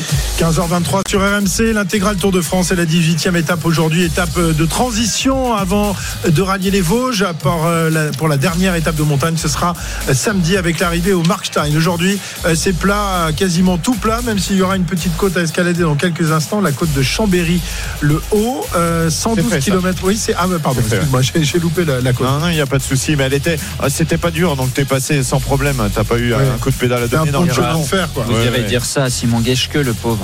Qui lui arrive à Simon? Ah, en grande difficulté déjà euh, hier, euh, Simon euh, Geschke, et qui aujourd'hui à nouveau erre euh, au fin fond du peloton, mais ça va, il est quand même dans la file de voiture, donc euh, ça devrait le faire. Il aura peut-être du mal un peu dans les 50 derniers kilomètres, mais il sera dans les délais. Mais hier, euh, c'est passé tout près, tout près de la catastrophe pour le coureur de l'équipe euh, Cofidis. Il y aura peut-être une victoire dans l'équipe ce soir, on sait jamais, ça lui remettra le moral. Euh, une côte, il y en aura une dans quelques kilomètres. Maintenant, ça sera la côte de Boissieu, classée en quatrième catégorie. Et après, on va, on va, on va passer le tunnel du chat. Et derrière le tunnel du chat, on va passer à Saint-Jean de Chevelu. On évite, euh, Oui, Voilà. chez Danielos. on, on- on évite, je crois, le, le mont du chat euh, qui est cher à Jérôme Coppel, il me semble. Et la dent du chat également. Exactement, exactement. Comme quoi, ils auraient pu trouver des, des- des- des des chats, belles dis donc. cacahuètes. hein. Ils les ont vraiment euh, tout évité. hein. C'est vraiment Bah, 100% pour les sprinters. passer par un tunnel alors qu'il y a une magnifique montée à côté C'est quand même. clair, c'est Ah, clair. c'est déprimant ça. Le relais du chat, ils auraient pu aller tout en haut aussi, plus haut que le, le col du chat. Oui, Arnaud. On, on- on a une vue plongeante sur, euh, sur le lac du Bourget et je sais que ça te rappelle des souvenirs puisque je t'avais mis à l'eau euh, quand on avait fait du paddle sur ce lac il y a, il y a deux ans. Je t'avais fait tomber euh, dans l'eau donc, euh, donc Ça voilà. vous, Euh, ça vous pose pas de problème de raconter vos On vacances euh, à mangé des l'antenne bonnes glaces aussi l'année dernière aussi, avec avec Ah oui, mais ça c'est difficile de s'en souvenir parce que tu manges des glaces tout le temps. Non, la dent vrai. du chat, c'est juste au-dessus du lac du Bourget. hein. C'est magnifique. Et Eh oui, magnifique. Et Un petit, un petit coucou à Edouard qui était avec nous, évidemment. Lui, il est né au bord de ce lac euh, du, du Bourget. Magnifique lac. Euh, Alors, c'est lequel le plus beau Le lac d'Annecy ou le lac du, du Bourget euh, Ah, le lac de Serponçon. Non, les- Le lac les- Saint- Le lac les- de Saint-Cassien. le lac les deux sont très beaux, mais le lac d'Annecy, c'est quand même. Ouais. Au-dessus. Et- On aurait dû demander à Loana son avis, je pense. Et le Euh, lac on de Genève. D'accord. Ouh, le lac de Genève. Ouh, tu vas pas te faire des amis. Ouh là là là là On n'appelle pas le lac de Genève, c'est Ah ça non, le, le lac Clément, c'est les Genevois qui appellent ça le lac de Genève. Mais va dire à ceux qui habitent à Lausanne ou à Aigle, par exemple, que c'est le lac des Genevois, tu vas te faire, euh, tu vas pas te faire des amis. Ils sont pas toujours neutres, les Suisses, hein, attention. Ils peuvent être très méchants. Oui. D'ailleurs, ils, nous- ils ont un petit nom pour appeler les Français, je crois. hein. Euh, oui, Les Frouzes, les Frouzes. Oui, alors ça, c'est les Français qui vont travailler en Suisse. hein, ils les aiment pas Donc, trop. toi, t'es un frousse, quoi. en- Non, gros. j'habite en Suisse Ah, maintenant. t'habites en Suisse, Eh quand oui. même. T'as Il bien attend raison. d'avoir ses papiers, mais C'est c'est pas ça. gagné. Euh, Non, non, On non. fait des c'est- économies au niveau des impôts. C'est pas gagné. Ça va. Ah ou non, non. Même pas Même pas. Même pas. Même pas. Bon, messieurs, si on pariait, ça vous dit? Allez, En, on en. France-Suisse. En France-Suisse, ouais. Winamax, les amendes. le plus important, c'est de gagner. C'est le moment de parier sur RMC avec Winamax. Avec notre ami Johan Bredov qui nous rejoint à l'instant même, comme tous les jours. Salut Johan. Salut Christophe, salut les gars, salut à tous. Bon, tout va bien Bah tout va bien, hein. bah oui tout va bien. Là on a, Ah ouais, moi, pour on a moi, une étape très calme hein, quand même. Hein. Ah oui, oui, oui, mais ça va. Ça va s'énerver. Tu sais, c'est c'est comme dans la vie, il faut des temps forts, des temps faibles pour pouvoir profiter au mieux des, des moments où le cœur monte euh, évidemment en pulsation et euh, ça va venir là dans quelques kilomètres maintenant. Ah, c'est ne sois pas impatient. C'est beau ce que tu dis. Si seulement tu étais aussi bon avec la langue française qu'avec les paris, ce serait incroyable. Ouais, dis donc, je suis combien au classement? Je suis deuxième. Ouais, t'es deuxième, c'est vrai, mais t'es loin. on, J'ai on été est très doublé loin. par un, par un sprinter. Ah ouais, Une grosse Christophe, pisse. qui est largement en tête. 92 euros de gain pour toi. Christophe avec euh, la cote à 25 passée. Incroyable. Hier avec la victoire de, de Félix Gall, j'ai Pierre Amiche qui est devant moi. Il est impressionné par ce que tu es en train de faire. Donc, Ah bah oui. euh, donc Bah là, jamais, jamais il aurait imaginé que je, je puisse remporter le, le- le Tour de France des Paris RMC quand même. Et d'en donner un bon au Attends, moins attends, sur faut 21 passer étapes. la ligne. Oui, oui, oui, oui. Bon, on va voir. On va voir. Par exemple, aujourd'hui, euh, on rappelle que. Parce que Jérôme Coppel peut Jérôme- tout renverser Ah bah oui, oui, il, a- il peut tout renverser. Il a une avait- cote à 40. Ah, J'avais une cote à 25 hier aussi. Elle était quand même pas mal, ma cote d'hier. Elle est passée à 40. La cote de la cote à 25, c'était donc pour Wout van Aert. Tu, tu n'as pas eu d'infos donc hier. Ah bah non, mais toi non plus, je pense. Ah bah non, mais Ah, j'ai pas misé sur Wout van Aert. Bah ouais, mais bien sûr, parce que t'as eu du bol. C'est vrai que j'aurais, bien joué Wout van Aert aujourd'hui. Bon, euh, alors, euh, quels sont les principaux favoris pour aujourd'hui J'imagine qu'on prend les, mêmes qu'il y a quelques jours, c'est-à-dire les sprinters, et on recommence. hein, Exactement, et on prend même un des, bah, le seul sprinter, Jasper Philipsen, 1,75 pardon seulement la victoire de, de Philipsen. Ensuite, c'est euh, 6 pour Dylan Groenewegen, 7 pour Mats Pedersen, Casper Asgreen est coté à 20, lui qui est dans l'échappée, Samuel Sford à 20, et tiens, pourquoi pas tenter les, les coups Christophe Laporte à 25 ou encore Binyam Guermeil ou euh, Brian Cocard qui sont cotés eux à 30. On commence par euh, Cyril, j'imagine. Bien sûr, qui avait joué Mathieu Van Der Poel hier. Oui, oui, vous commencez par moi. Bon, euh, bonjour, en fait, parce que ça va, ça va faire à peu près trois quarts d'heure que je vous ai perdu. Mais euh, pour les paris, je reviens et je vous ai retrouvé. Euh, J'avais noté hier Van Der Poel. euh, je persiste et signe. On précise que l'arrivée est légèrement en, en bosse. Ah, Alors, c'est pas une grosse bosse, mais les vraie trois cents bosse, derniers hein. mètres, quand même. euh, À 3% à peu près. Ouais, ouais, ouais. Donc euh, voilà, le- légèrement faux plat montant, mais ils vont arriver avec beaucoup d'élan. Ils vont à peine euh, sentir que, que la route s'élève un petit Et peu. attention, un virage très dangereux sur la Un gauche. kilomètre huit, ouais. Un Très kilomètre très très peu près, ouais. dangereux. Ouais. Ouais, ouais, là, ça va être Ça se resserre Ça va terriblement. être resserrer, bien ça placé. tourne à gauche quasiment à, à angle droit. hein. Mmh. euh, Donc ça c'est va- bien, ça va étirer le peloton. Ah oui, c'est sûr, oui. Oui, oui, tout à fait. Il faudra être dans les, dans les 20 premiers après ce virage pour pouvoir euh, lever les, les bras sur la ligne. Donc, donc tu penses, Cyril, qu'aujourd'hui Van Der Poel va, va pas faire son métier de poisson pilote, qui va prendre sa chance personnelle? Alors d'abord, c'est pas un métier pour lui. Bah, Sur ce Pour Tour de France, d'autres, ça oui, ressemble à un sur ce tour. même, hein. Sur ce tour, tu as raison, c'est ce qu'il a fait euh, de mieux et avec euh, beaucoup de succès. Mais euh, je pense que dans cette équipe-là, l'équipe Alpecin, on a quand même besoin d'une victoire d'étape de Mathieu Van Der Poel. Il est coté à 50, Mathieu Van Der Poel. Il est coté à 50. Eh ben, ce serait pas mal pour Cyril, ça lui permettrait quand même euh, euh, d'éponger ses dettes. Euh, ensuite, c'est à Jérôme, non? Non, Arnaud. Arnaud C'est à pas Arnaud, parié Arnaud hier. sur la moto. Ah, J'ai envie de parier Jasper Philipsen. Non. Basile si. a le droit. mince Avant toi. Ouais. Ah oui, c'est Bah, vrai. mais- Ouais, mais la Bah, cote si. n'est pas très haute. Faut tenter Ouais. des coups hein, si on veut 75. dépasser. Euh, Ah mais Christophe. alors c'était juste pour remonter énerver c'était c'était juste pour énerver Christophe en vrai C'est hier que juste pour t'aurais dû le énerver faire. Christophe je pensais qu'il serait plus énervé ouais c'est hier que j'aurais dû le faire Oh, tu non sais, mais euh, les je premiers vais, du euh, classement, Je suis alors, ça magnanime, je suis en tête du classement. Il a il dit- y a pas- il a dit il a dit qu'il aurait des opportunités en troisième semaine aujourd'hui Wout van Aert est parti donc c'est le jour de Christophe Ah, ah, ah, il lui a piqué. Il a piqué à Jérôme qui va le caler, le, le donner dans un instant. Eh il oui. nous en a parlé ce matin. Il nous a dit bah alors, s'il n'y a c'est pas Van Aert, ce sera pour, euh, pour Toto Par contre, je vais, je vais défendre Arnaud parce qu'hier, la cote de Christophe Laporte devait être bien plus haute qu'elle l'est ce matin. Je pense que si Christophe Laporte gagne, il mérite un, un dédommagement, euh, Arnaud Souk. Bah, elle est à Non, 25 il- déjà, c'est pas mal. hein. Ouais, mais ouais. Hier, elle devait être au moins à 50, je pense. 25 Ouais.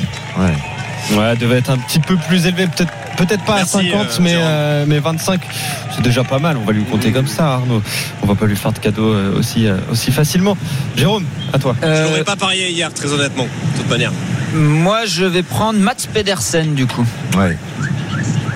C'est le seul qui a battu Philipsen, donc je me dis pourquoi pas un petit faux plat montant comme C'était ça à la fin. c'était un peu plus euh, montant C'était beaucoup plus dur, mais voilà, j'hésite entre Philipsen, Groenewegen, comme euh, Arnaud m'a volé la porte, mais je vais prendre euh, euh, Pedersen. Et côté à 7, Mats Pedersen. Moi, j'avais joué euh, Wright. Je pensais qu'il allait euh, avoir une, une échappée. Bah, je vais jouer Dylan Groenewegen, qui est coté à 6.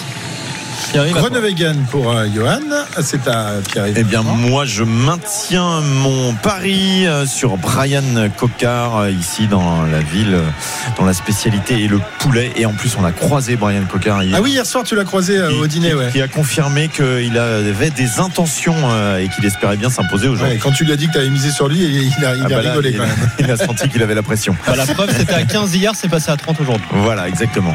Très bien, très bien. Eh ben voilà, euh, ça, ça ferait une belle. Ah, mais on te comptera que les 15, pas les 30. Ah non, les 30. Ah, non, non, les 15. Les 15. Si ça s'était défini au début Non, que non, si ça non, montait, non, on non, prenait non. la grosse cote. Que dalle, rien du tout. Ah bon Non, non, c'est pas comme ça que ça marche. Euh, et donc, je suis le Christophe, dernier à parier. une sur Philipsen, j'imagine. Bah, voilà, bah oui, il y avait plus grand monde, donc je, je vais mettre Philipsen. Bon, je gagnerai pas beaucoup, mais une nouvelle Mais- victoire, serait quand même pas mal. C'est 1,75 aujourd'hui, mais hier, Jasper Philipsen était coté à 8, Christophe. Ah, quand même Ah à bah oui. 8 Ah ouais, à 8 Ah oui, parce qu'il y a 8? beaucoup de gens qui estimaient que demain, euh, hier, pardon, euh, ça allait euh, euh, se jouer peut-être sur une, sur une échappée de baroudeur. Donc 8, bah, c'est pas mal, moi ça me va bien. Bah ça oui. me va bien. C'est Ça me va très bien. C'est vraiment n'importe quoi, c'est même. Ah, excellent, mais je ne comprends pas, je ne comprends pas votre tactique de ne pas vouloir prendre les, les, les meilleurs et les, les, les- et les Parce que après, tu nous reproches de, de, je d'être vous reproche pas du tout. Je vous reproche de ne pas gagner, Non, mais c'est surtout il, ça il quand même. fanfaronne, c'est quand même moi qui lui ai donné Félix Gall fou, hier. c'est fou. Et il fanfaronne C'est là. incroyable. Ah, il a Oui, mais- aucune reconnaissance Non, mais tu pour les Grégario chute. tu m'avais envoyé dans la caillasse pendant au moins 10 étapes et enfin tu m'as Mais donné. t'es incapable de choisir par toi-même. Je suis bien obligé de te donner deux trois tuyaux. Philippe Sen, c'est moi qui l'ai choisi tout seul. Voilà. Et euh, quelle est la cote de Jordi Meus Euh, 50. ah, Tu peux en mettre un deuxième si tu tu veux. peux en mettre un deuxième si tu veux. Allez. Ouais, ah non, je- non, s'il fait Je vais, 50. mettre, c'est- je vais mettre Jordi Meus en deuxième. Très bien, c'est noté. Bon, alors, quand tu paries une deuxième fois, le même jour, c'est. Non, non, par contre, c'est c'est rien du c'est tout. 50 euros. C'est rien du C'est tout. 50 euros de mise. tu vas perdre sur ce coup-là, c'est Ah, non, énorme. Alors là, ça m'énerve. avec- Guirmail, il est à combien? On va tous en mettre Ah non, non, non, non, Guirmail, il est à c'est combien? n'importe quoi. C'est pas, combien? pyramide d'ailleurs, Biniam Guirmail. Il est coté à 30. Oh, je vais mettre aussi Guirmail. Je le mets. Non, mais Corbin Strong, il est à combien Corbin Strong je n'en peux plus, je n'en peux plus de vous. Euh, Pierre Amiche, il est à côté de toi, Johan Oui, bien sûr, elle est en face de moi. Présent, chef. Bah, Pierrot, t'as misé sur qui? Euh, bah, j'ai, alors j'ai un peu ventilé, je vais pas vous mentir. Là, on est en fin de tour. Je commence à être un peu, un peu peu à sec. l'arrache. Ouais, je, voilà, j'ai mis un euro sur environ 16 coureurs. Non, j'ai joué euh, Guirmail aujourd'hui. Ah, ben voilà. Ouais. Mais Ah, donc, tu peux pas le prendre, c'est non. Pierrot aujourd'hui qui aura, qui aura, euh, Attendez, non, non, non, je suis pas parti de vos magouilles. Moi, je, j'ai pas parié depuis le début du tour. Non, non, j'arrive pas pour sauver Christophe, c'est sûr. Tu pourrais quand même, tu pourrais faire ton, ton travail de- de- d'équipier quand même, Pierrot. hein, C'est pas vrai. possible. Mais là, c'est il y a trois semaines dans l'année où je suis pas ton équipier, c'est les trois semaines du tour. J'ai quand même le droit de me détacher un peu du père quand même. Là. Bah, je sais pas comment tu fais pendant, pendant 11 mois en tout cas. Ça se passe c'est très bien facile. entre nous deux. Bah, c'est facile. Mais bien sûr, tu le nourris régulièrement, tu lui apportes son coca zéro à 8h du matin et tout roule. Hein. Ouais, tout c'est un bien. Tamagotchi en fait. Ouais, c'est ça. Précieux, tu sais. Il faut le nourrir et le laver. Après, c'est bon. Nourrir. Tu fais sa caisse, tu le nourris et c'est bon. Je vais me transfor- je vais me transformer en gremlin, c'est affreux. On vient de voir un très joli euh, Oui. panneau sur le bord de la route. Qu'est-ce qu'il y a marqué? Phoenix Gall. Phoenix Gall, magnifique. Très joli. Magnifique. Merci Johan, on te retrouve Merci tout à, l'heure pour à une l'heure. nouvelle victoire de Christophe Cessieux. Winamax, le plus important, c'est de gagner. C'est le moment de parier sur RMC avec Winamax.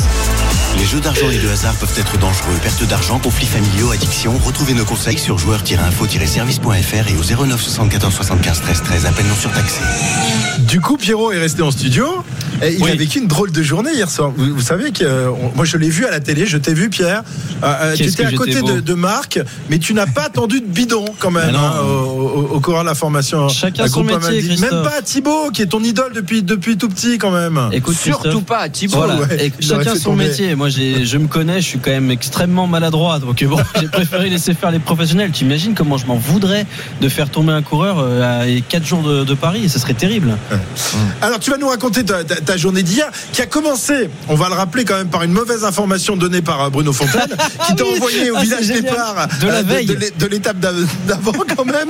Non, mais ça, c'est magique. Ah, non, ça, euh, Bruno, en fait, donc, qui est le chargé de production euh, qui, qui va réserver toutes les chambres d'hôtel, qui, qui donne toutes les informations à tout le monde, globalement. Qui, qui- ouais, qui réserve les restos aussi, c'est important, Bon, c'est bah, plus important. voilà. Et En fait, il m'envoie un message le matin pour me dire bon ben voilà, rendez-vous à tel endroit. Bon.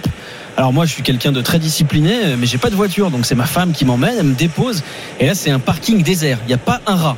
Donc je me dis, mais attends, c'est bizarre quand même. Mais comme l'heure tourne et que ma femme doit repartir, parce que sinon les routes sont fermées et elle, elle, pourrait pas du tout accéder à M la Plagne, là où, là où le tour va passer quelques heures plus tard, bah, je la laisse repartir. Je me dis, bon ben, je, vais voir. Et puis vraiment le doute commence à, monter en moi et je me dis, mais c'est pas normal. Là vraiment, je suis tout seul. Je connais le Tour de France, ça c'est pas logique. Donc euh, j'appelle Bruno qui me dit, euh, ah. Oui, bah c'est la boulette, c'était le, le village départ d'hier. Donc il n'y avait absolument personne. Et heureusement, Bruno Chevalier Servant est venu me chercher avec euh, la cochonneau mobile de Christophe Cessieux. Et on a pu remonter jusqu'au vrai village départ où, euh, où là ma journée a commencé. Voilà. Alors, journée qui a, qui a commencé. Au début, c'était pas mal, c'est-à-dire que tu as, pu voir des, mal, coureurs. Et ensuite, ça s'est transformé en peu de chagrin au niveau des, des coureurs. Tu es, donc en, en tête à tête avec Marc tout au long de la, la journée. Vous avez eu de, de grandes conversations. Il était de bonne humeur ou non? Il était de super bonne humeur. Bon, après, même de bonne humeur, on n'a pas des grandes conversations avec Marc. Bon, je te raconte tout, d'accord? Déjà, 9h20, je dois traverser la caravane publicitaire et ça, c'est déjà la première épreuve du Tour de France parce que c'est une folie totale, parce que les gens sont complètement déchaînés. Ça hurle, ça, ça piaille, ça réclame des bobs, des échantillons d'huile d'olive dans tous les sens. Et moi, j'assiste au, au premier coup de chaud de ma journée parce que j'arrive à hauteur de la caravane et euh, il y avait le, le char euh, Direct Energy qui distribuait des t-shirts. Et là, il y a un monsieur qui est passé sous la main courante pour voler un t-shirt directement sur le char. Donc là, ça a été des insultes, des menaces. Il a fini par le rendre, mais déjà, c'était la première grosse tension. On sentait que c'était une étape importante, quoi. Ensuite, 11 heures, je me retrouve sur le grand parking, là où tous les tous les coureurs euh, viennent avec leurs équipes, et je commence à apercevoir les, premiers sportifs. J'aperçois les coureurs d'Education First, d'Intermarché. Je frôle même Alberto Contador. Je veux dire, c'est le héros de mon enfance, Alberto. La journée est réussie. 11h30. Là, par contre, ça commence à chauffer parce que c'est l'heure du départ. Et il y a tous les bus, sauf celui de la Groupama FDJ. Donc, euh, je commence un petit peu à transpirer parce que je vois bien que Marc Madio va pas m'attendre. Coup de bol, j'entends un monsieur, un inconnu total, qui dit Attendez, je vais le demander à Marc Madio, suivez-moi. Alors je le suis dans la rue sur 500 mètres et bingo, je tombe sur le bus, les coureurs et le patron et je comprends vite que Marc il se cache parce qu'aujourd'hui il a pas envie de répondre aux journalistes. Bah c'est parfait, on va passer 4 heures dans la voiture ensemble. Je me dis que bon, c'est nickel. 11h40, c'est la- c'est le décollage de la Madio Mobile. Dans le coffre il y a les gourdes, les sandwichs rillettes cornichons, puis un petit peu d'espoir, celui d'avoir des bleus blancs rouges à l'avant. Midi 30. Première mission du jour, on doit s'installer pour faire le ravito, donner à boire aux coureurs. C'est l'attente, mais quand je vous dis l'attente, c'est très long. hein. Et c'est la magie du tour parce qu'il y a des inconnus qui viennent donner leur avis sur la course au patron de la Groupama FDJ. Ouais, je pense que Godu devrait attaquer, tout ça. Alors je vois passer Arnaud Souk, livide. J'essaye de lui envoyer un texto, mais pas de réseau. Je comprendrai plus tard pourquoi il était livide en fait. Un petit problème euh, au bidolo. 13h, mission accomplie. Le ravito s'est passé sans encombre, enfin presque. Tout le monde a eu sa canette, sauf Stephen Kung parce que le géant suisse était avec euh, Valentin Madoise, David Godu et Thibaut Pinot et pas de bol. Et ben Marc attendait pas un quatuor, il a pas quatre bras et comme j'ai pas été j'ai pas été foutu de filer une canette, et ben Stephen Kug a pas pu boire avant le prochain ravito. Après ça, ben, c'est le début d'une autre journée. Tu l'as dit Christophe, c'est celui de l'attente. On fait plus attention à l'heure. Terminé l'avant-course, on est désormais à l'arrière, derrière la longue file de véhicules qui ferment la marche. Et c'est le pire endroit du tour pour suivre le tour. Il n'y a pas de radio, pas de télé. Je vous donne un exemple tout bête. Dans le Cormet de Roseland, on se trouve derrière la voiture balai qui avance pas parce que Geschke est à l'agonie. Donc toute la file de la vo- des voitures s'arrête et pendant une heure, on n'a plus de réseau, plus de téléphone, plus de radio. Même Radio Tour marche plus. On attend. Hein, on regarde le paysage, c'est magnifique, mais on attend. Le temps long, c'est le goût du Tour de France. Eh bien, qui prend des drôles de tournures. Dans la descente, on écoute RMC et Radio Tour pour tout savoir de ce qui se passe. Mais ça se passe quasiment une heure devant nous. Et puis tout le reste de la journée se résume à une queue leu interminable, alter- alternant entre descente à fond et montée au pas. Malgré ça, je fais un bilan incroyable de cette expérience. La première chose, c'est que je me rends compte que la popularité du Tour de France est sans égal. Parce que pendant 5 heures, c'est un flot continu de spectateurs, de caravanes, de drapeaux, de déguisements, c'est dingue. Alors évidemment, on a eu le droit à, à quelques cucus dans la montée, hein, et puis quelques verres de bière lancés sur la voiture. Mais surtout, j'ai eu le droit à des dizaines de Oh, mais c'est Marc Madio Attendez, c'est Marc Madio Marc Madio, c'est une vraie star. Il m'a confié d'ailleurs que Netflix avait eu un impact énorme euh, ces dernières semaines sur sa popularité. Et puis on a entendu une dizaine de fois des imitations. T'es grand, t'es très grand. Mais malgré ça, Marc Badio, il a refusé aucun selfie. Pourtant, au 40e, il aurait pu craquer, mais c'est un grand professionnel. Et puis l'autre truc que j'ai bien aimé et que j'ai trouvé euh, incroyable, c'est la bienveillance globale des gens qu'on croise au hasard des rues, au village départ, à l'arrivée. Il y a une passion, un amour infini que je ressens dans aucune autre compétition. On sent la patience des gens avant le passage des coureurs et puis cette mélancolie qui est quasiment palpable quand ils sont passés. Et j'ai eu l'impression que ce flot continu de spectateurs, de couleurs, de passion, de coucou, bah, il allait jamais s'arrêter. J'ai trouvé ça merveilleux. Euh, voir le tour passer, c'est venir en famille acclamer avec la même vigueur le maillot jaune ou Phil Bauhaus à l'agonie dans le, dans le Méraillet. C'est être capable d'applaudir le voisin comme les plus grandes stars du peloton.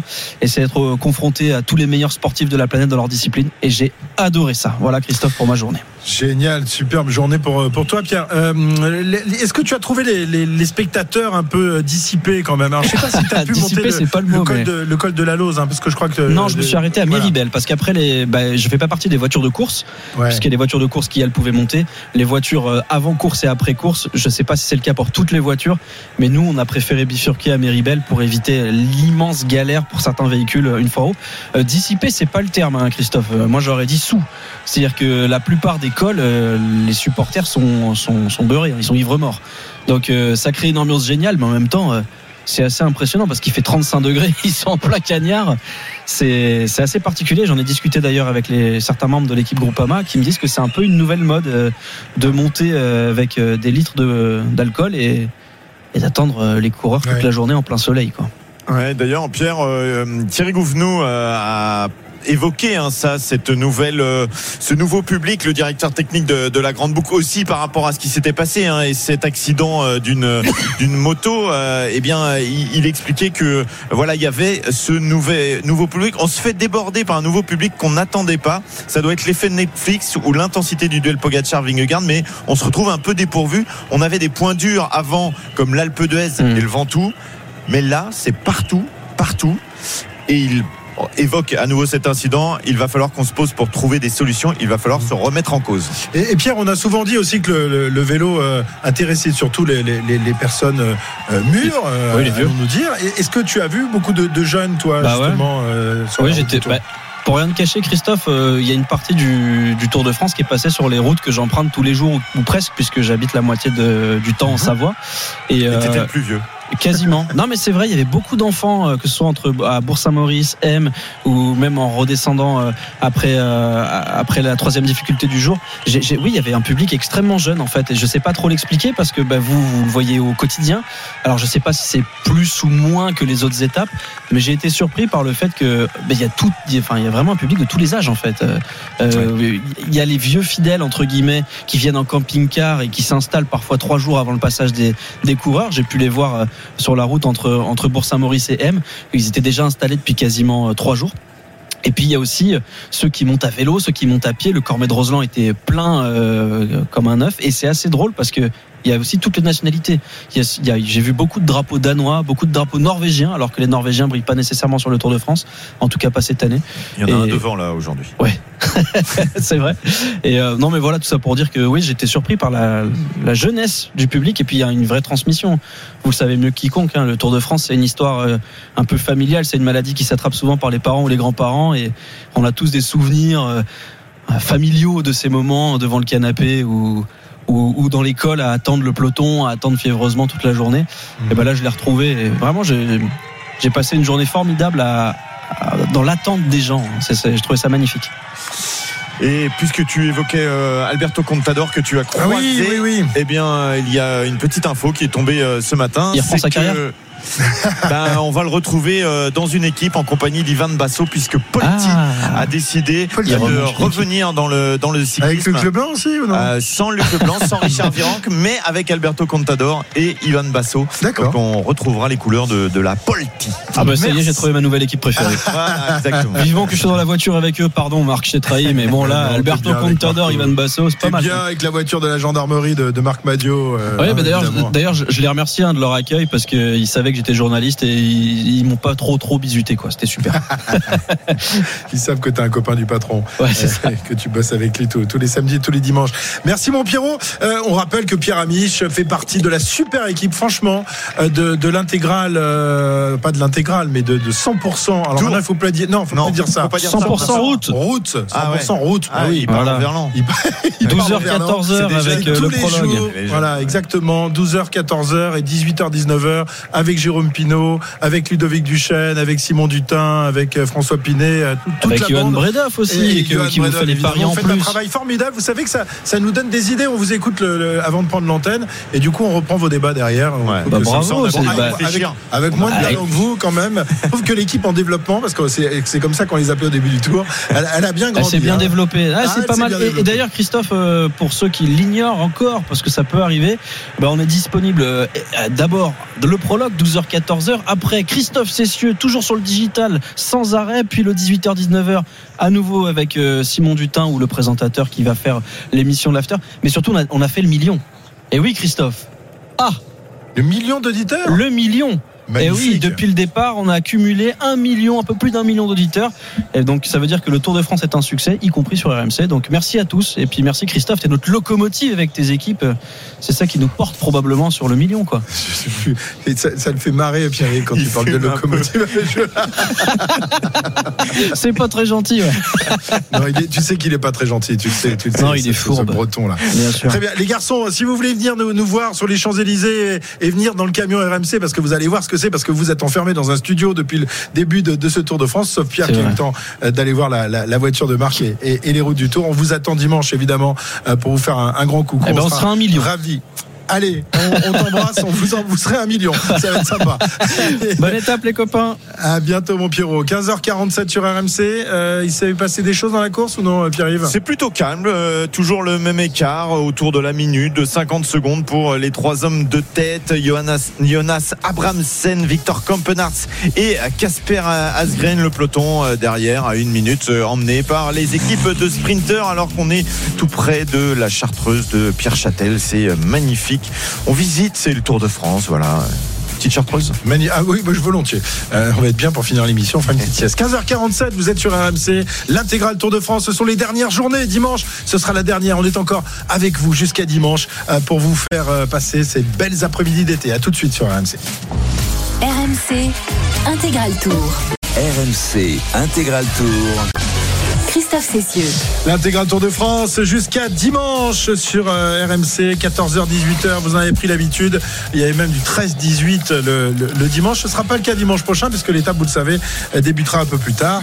Euh, Donc nous serons ensemble, euh, Cyril, je, te le dis, comme ça moi tu, le mets dans un coin de ta tête, entre 16h et 21h pour, pour dimanche. Avec évidemment des interventions dans les grandes gueules du sport. Dans les paris RMC, ça c'est l'affaire de Jérôme et, Pierre-Yves qui sont les deux plus mauvais pour les, pour les paris. Mais malgré tout, ce sont eux qui euh, Donc on conseillent pourra nos faire une auditeurs. petite sieste entre 13h et 15h quoi. après. Ouais, enfin, on ira manger quoi. Ah oui, c'est vrai. Ouais.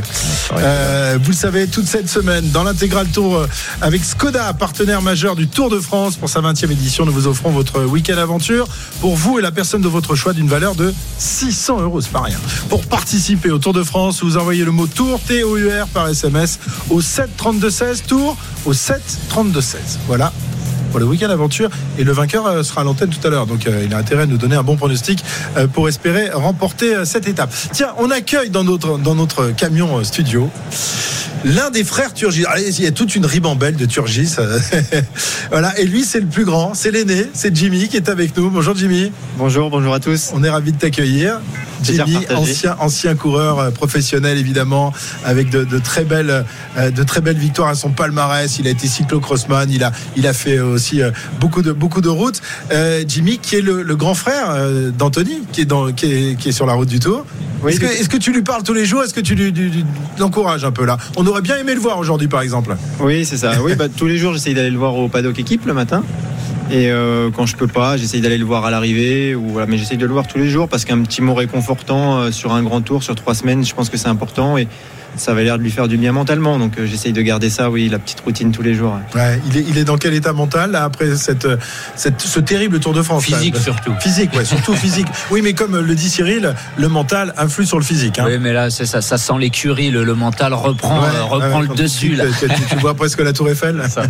Ah, bah, que ce soit physiquement ou mentalement, il est bien. En tout cas, moi, à chaque fois que je le voyais, il avait une bonne tête à l'arrivée. Bien sûr, avec euh, de la fatigue, mais on sentait qu'il était. euh, voilà, qu'il était bien, qu'il est en forme. Il avait attaqué le Tour de France, euh, c'est ce que je disais, c'est ton- c'est son sixième. Et là, je pense que c'était la, la meilleure condition qu'il avait eue.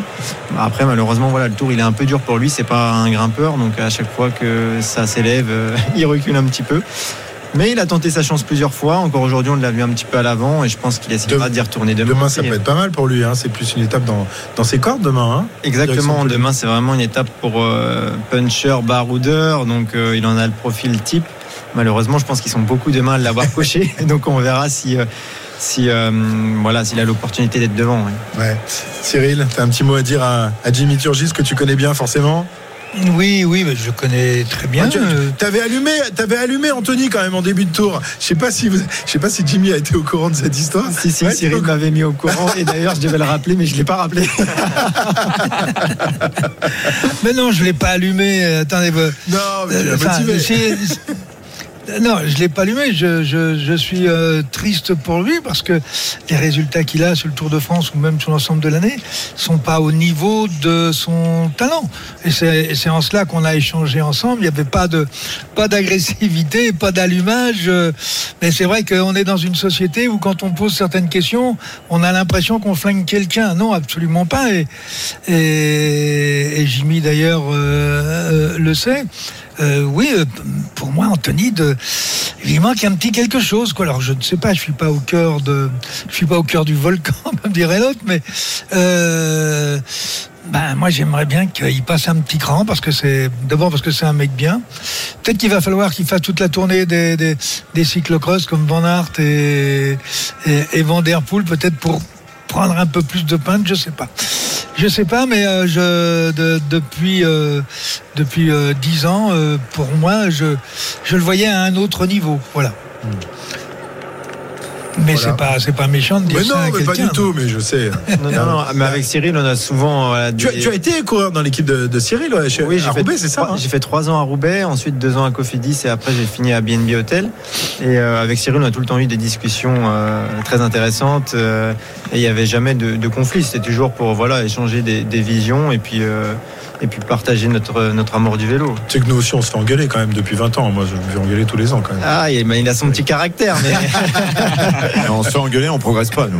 oui, c'est ça le souci, c'est qu'on progresse pas.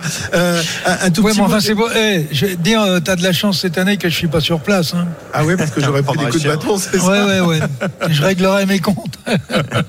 Jimmy, tu as eu la, la chance de- de- de- de- d'être coureur avec tes deux frangins pendant une saison, je crois. hein, c'est ça chez, chez Koff, vous étiez tous les trois Euh, alors c'était pas tout à fait une saison, c'est quand Tanguy était à BMC Development et du coup il avait fait la fin de saison comme stagiaire à Cofidis. Et donc effectivement Anthony et moi on était à Cofidis en 2017 et 2018 et en 2017 euh, Tanguy a été stagiaire.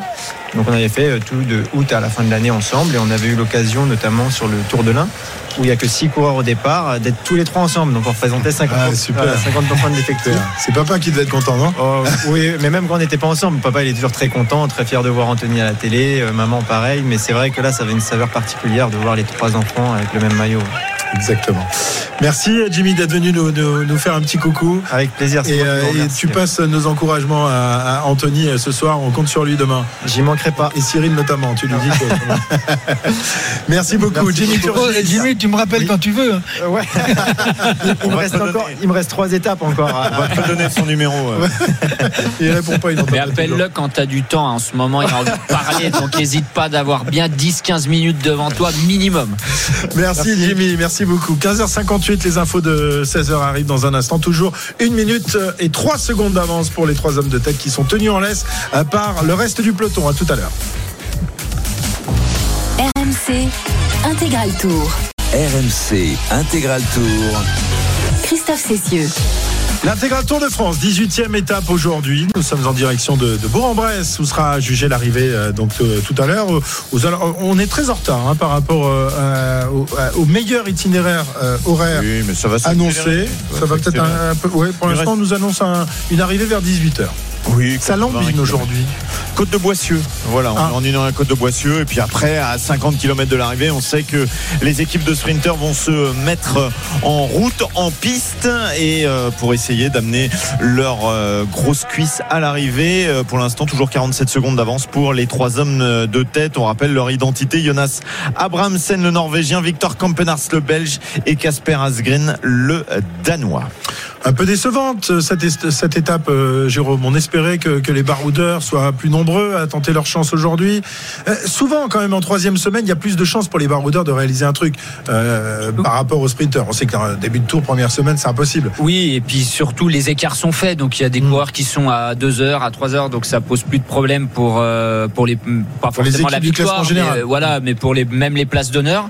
Mais là, c'est pas non plus un profil qui est qui est vraiment adapté pour pour lancer la grande la grande bagarre et puis une, une grande échappée. L'étape de demain sera sera plus propice, même si on voit que dans, dans Ah oui, la deuxième bouge. côte, ça, ça bouge. Est-ce qu'on veut recréer un groupe plus gros justement pour se laisser une chance euh, de, de pouvoir aller euh, jusqu'à la ligne d'arrivée, se disputer la victoire ici à Bourg-en-Bresse? On va voir, mais en tout cas, voilà, bah, les deux petites bosses qu'il y a eu sur la deuxième, on a un, un petit mouvement de course, donc voilà, peut-être que la course va se relancer maintenant. avec Laurent Pichon notamment qui fait partie des hommes qui bougent à l'avant de ce euh, peloton. Ça réagit euh, derrière parce que euh, du côté de l'équipe euh, DSM, on voit que Giulio Ciccone euh, est parti. Ah, il va aller Bon, chercher un petit ouais, point Mais non, mais pff, ouais, Même 37 pas. secondes, Non, c'est pas. faisable. Bah, il peut, mais il faut rentrer. Il y a 35 secondes de retard, donc c'est peut-être ça qu'il est parti chercher, Giulio Ciccone.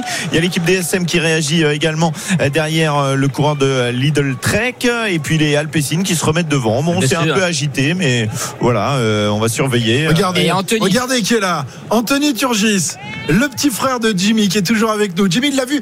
Tu l'as vu de, de sortir de derrière là. hein Ouais, ouais, mais c'est vrai que je le connais bien et là j'ai vu qu'il était euh, en deuxième rideau, j'ai vu l'espace à droite et c'est des attaques euh, voilà, qui, mais souvent malheureusement il n'a pas été suivi mais euh, en tout cas c'était euh, encore euh, une belle vision de la course. Ça peut être un coup à faire maintenant à Il peut 80 rentrer. km de l'arrivée, pourquoi pas? Oui, Rentrer bah, sur les trois hommes de tête. 80, c'est beaucoup. c'est ça, ça fait encore beaucoup mais s'ils avaient été euh, voilà, encore trois ou quatre euh, frais à rentrer sur l'avant, ça aurait pu être un peu différent mais là tout seul même s'il rentre, euh, ça sera très compliqué. Mais il se montre en tout cas. hein. Il essaye, euh, Anthony. C'est pas la première fois qu'on le voit. eff- Effectivement, essayer de euh, fausser compagnie au euh, peloton avec Victor Campenard, celui euh, qui est euh, dans ce groupe, qui fait des petits signes là, euh, Ouais, entre les lunettes. Non, il s'essuyait, mais il a pas l'air top, Campanard. C'est peut-être pour ça que derrière, c'est un de ses coéquipiers qui a lancé le Oui. premier mouvement. C'est un autre Lotto Destiny. Peut-être qu'il a dit qu'il a pas les super jambes et que Asgreen et Abramsen lui, lui font un peu euh, mal aux cannes. C'est peut-être pour ça qu'ils ont relancé la course. On va voir si Anthony arrive à, à rentrer. Mais bien sûr, les équipes de sprinteurs qui ont roulé depuis le départ, Alpecin euh, de Keninck, Hein. Alula, bah, ils n'ont pas envie de voir d'un seul coup 10, 10 gars à l'avant parce que ça sera beaucoup plus difficile de contrôler. Donc c'est pour ça ils ont tout de suite réagi sur l'attaque de Pichon et du, cou- du coureur de l'Auto Destiné. Et on va arriver dans 200 mètres euh, au sommet de cette côte de Boissieu. Et donc euh, les points ne seront pas pour Giulio Ciccone. De toute façon, il n'y avait qu'un point puisque c'est côte de- de quatrième catégorie. 37 secondes d'avance Ouais. pour les trois hommes de tête. L'écart est stable par rapport au peloton. On n'a pas de, de visuel sur le, peloton, mais a priori, euh, tout est rentré dans, l'ordre et on contrôle évidemment euh, cette, cette échappée. On contrôle surtout, on évite que, d'autres coureurs ne sortent à 80 km de l'arrivée parce qu'il faudrait travailler plus pour les équipes de, de sprinters qui, pour l'instant, et notamment la formation euh, Alpecin, Jérôme, eh bien, les tentatives des uns et des autres. Une autre accélération en tête de peloton, celle de Quentin Pachier. Donc ça continue à, bouger quand même euh, dans cette côte de euh, Boissieu. Peut-être l'occasion de rejoindre les trois hommes de tête et de former une échappée un petit peu plus euh, consistante. Euh, Quentin Pachier Ah oui. est intercalé. Il a Bien réussi sorti, à là. faire un joli trou, une euh, trentaine, cinquantaine de mètres d'avance sur le peloton et ça va bouger, ça va réagir C'est derrière. de nouveau un Lotto Destiny qui ressort derrière. Donc je pense Ah, vraiment, voilà. Et, et Philipsen. Philipsen commence un peu à s'énerver. Faudrait pas qu'il fasse une bêtise Philipsen et ouais. qu'il le serre parce qu'il a l'air un peu énervé. Oh là, c'est pas très joli ce qu'on Oh, voit de la part de Jasper. Philipsen. hein. Il est en train d'essayer d'empêcher le coureur de la loto de sortir. C'est assez rare, mais euh, là, le maillot vert, euh, son attitude est pas très, pas très euh, jolie. Quentin Paché, lui, est sorti. On s'explique dur hein, du côté euh, du peloton actuellement. Oui, il, bah, il s'agit de Pascalis Incorn en plus, donc ils se connaissent bien. Ils ont été ensemble à, à BMC Développement justement avec Tanguy en 2017. Donc ils se connaissent bien. Donc je pense que Philipsen a été euh, parlé à son copain de manière un peu Ouais, virulente. Ils seront peut-être un peu moins copains d'ailleurs Fred Wright. Fred Wright, lui, est est sorti, a rejoint Quentin Paché. Euh, Jasper Philipsen euh, n'est pas trop content parce que son équipe va être obligée de travailler. Oui, mais voilà, c'est euh, la règle aussi dans le cyclisme et dans le vélo à 80 km de l'arrivée. Eh bien, peut-être que cette étape est relancée finalement pour les baroudeurs. Et étonnant euh, cette réaction de Philipsen, Cyril. Oh, je pense qu'elle euh, va mériter une petite étude des, du jury commissaires, des commissaires, des arbitres, euh, parce que là c'est de l'an, c'est comment on appelle ça, de l'anticourse. Euh, oui, ça mériterait, euh, ça mériterait quelque chose. Un degré moins. vous ça- n'avez pas le droit de faire ça, de- de- d'enfermer d'un côté. Vous n'avez pas le droit d'empêcher un coureur de faire sa course. Et vous n'avez pas le droit à l'intimidation non plus. On rappelle- Ça, pas le ça droit me rappelle, ça me l'intimidation. rappelle alors une intimidation, mais à un degré Ah, beaucoup plus là. important. Vous savez de quoi je vais parler, Oui, évidemment. oui, de Thibaut Pinot. Un autre, un autre niveau. Ouais, De, de Thibaut Pinot sur le Tour d'Italie. Ah, Non, oula, non, c'était- non, certain c'était plutôt Lance. Armstrong. Avec Simeoni. Ah oui, oui. Oui, c'était dans un autre monde. Oui, bien sûr, bien sûr. Et on rappelle quand même que Peyo Bilbao euh, hier a eu un comportement déplacé. Alors là, c'était envers un spectateur et il a eu un avertissement officiel.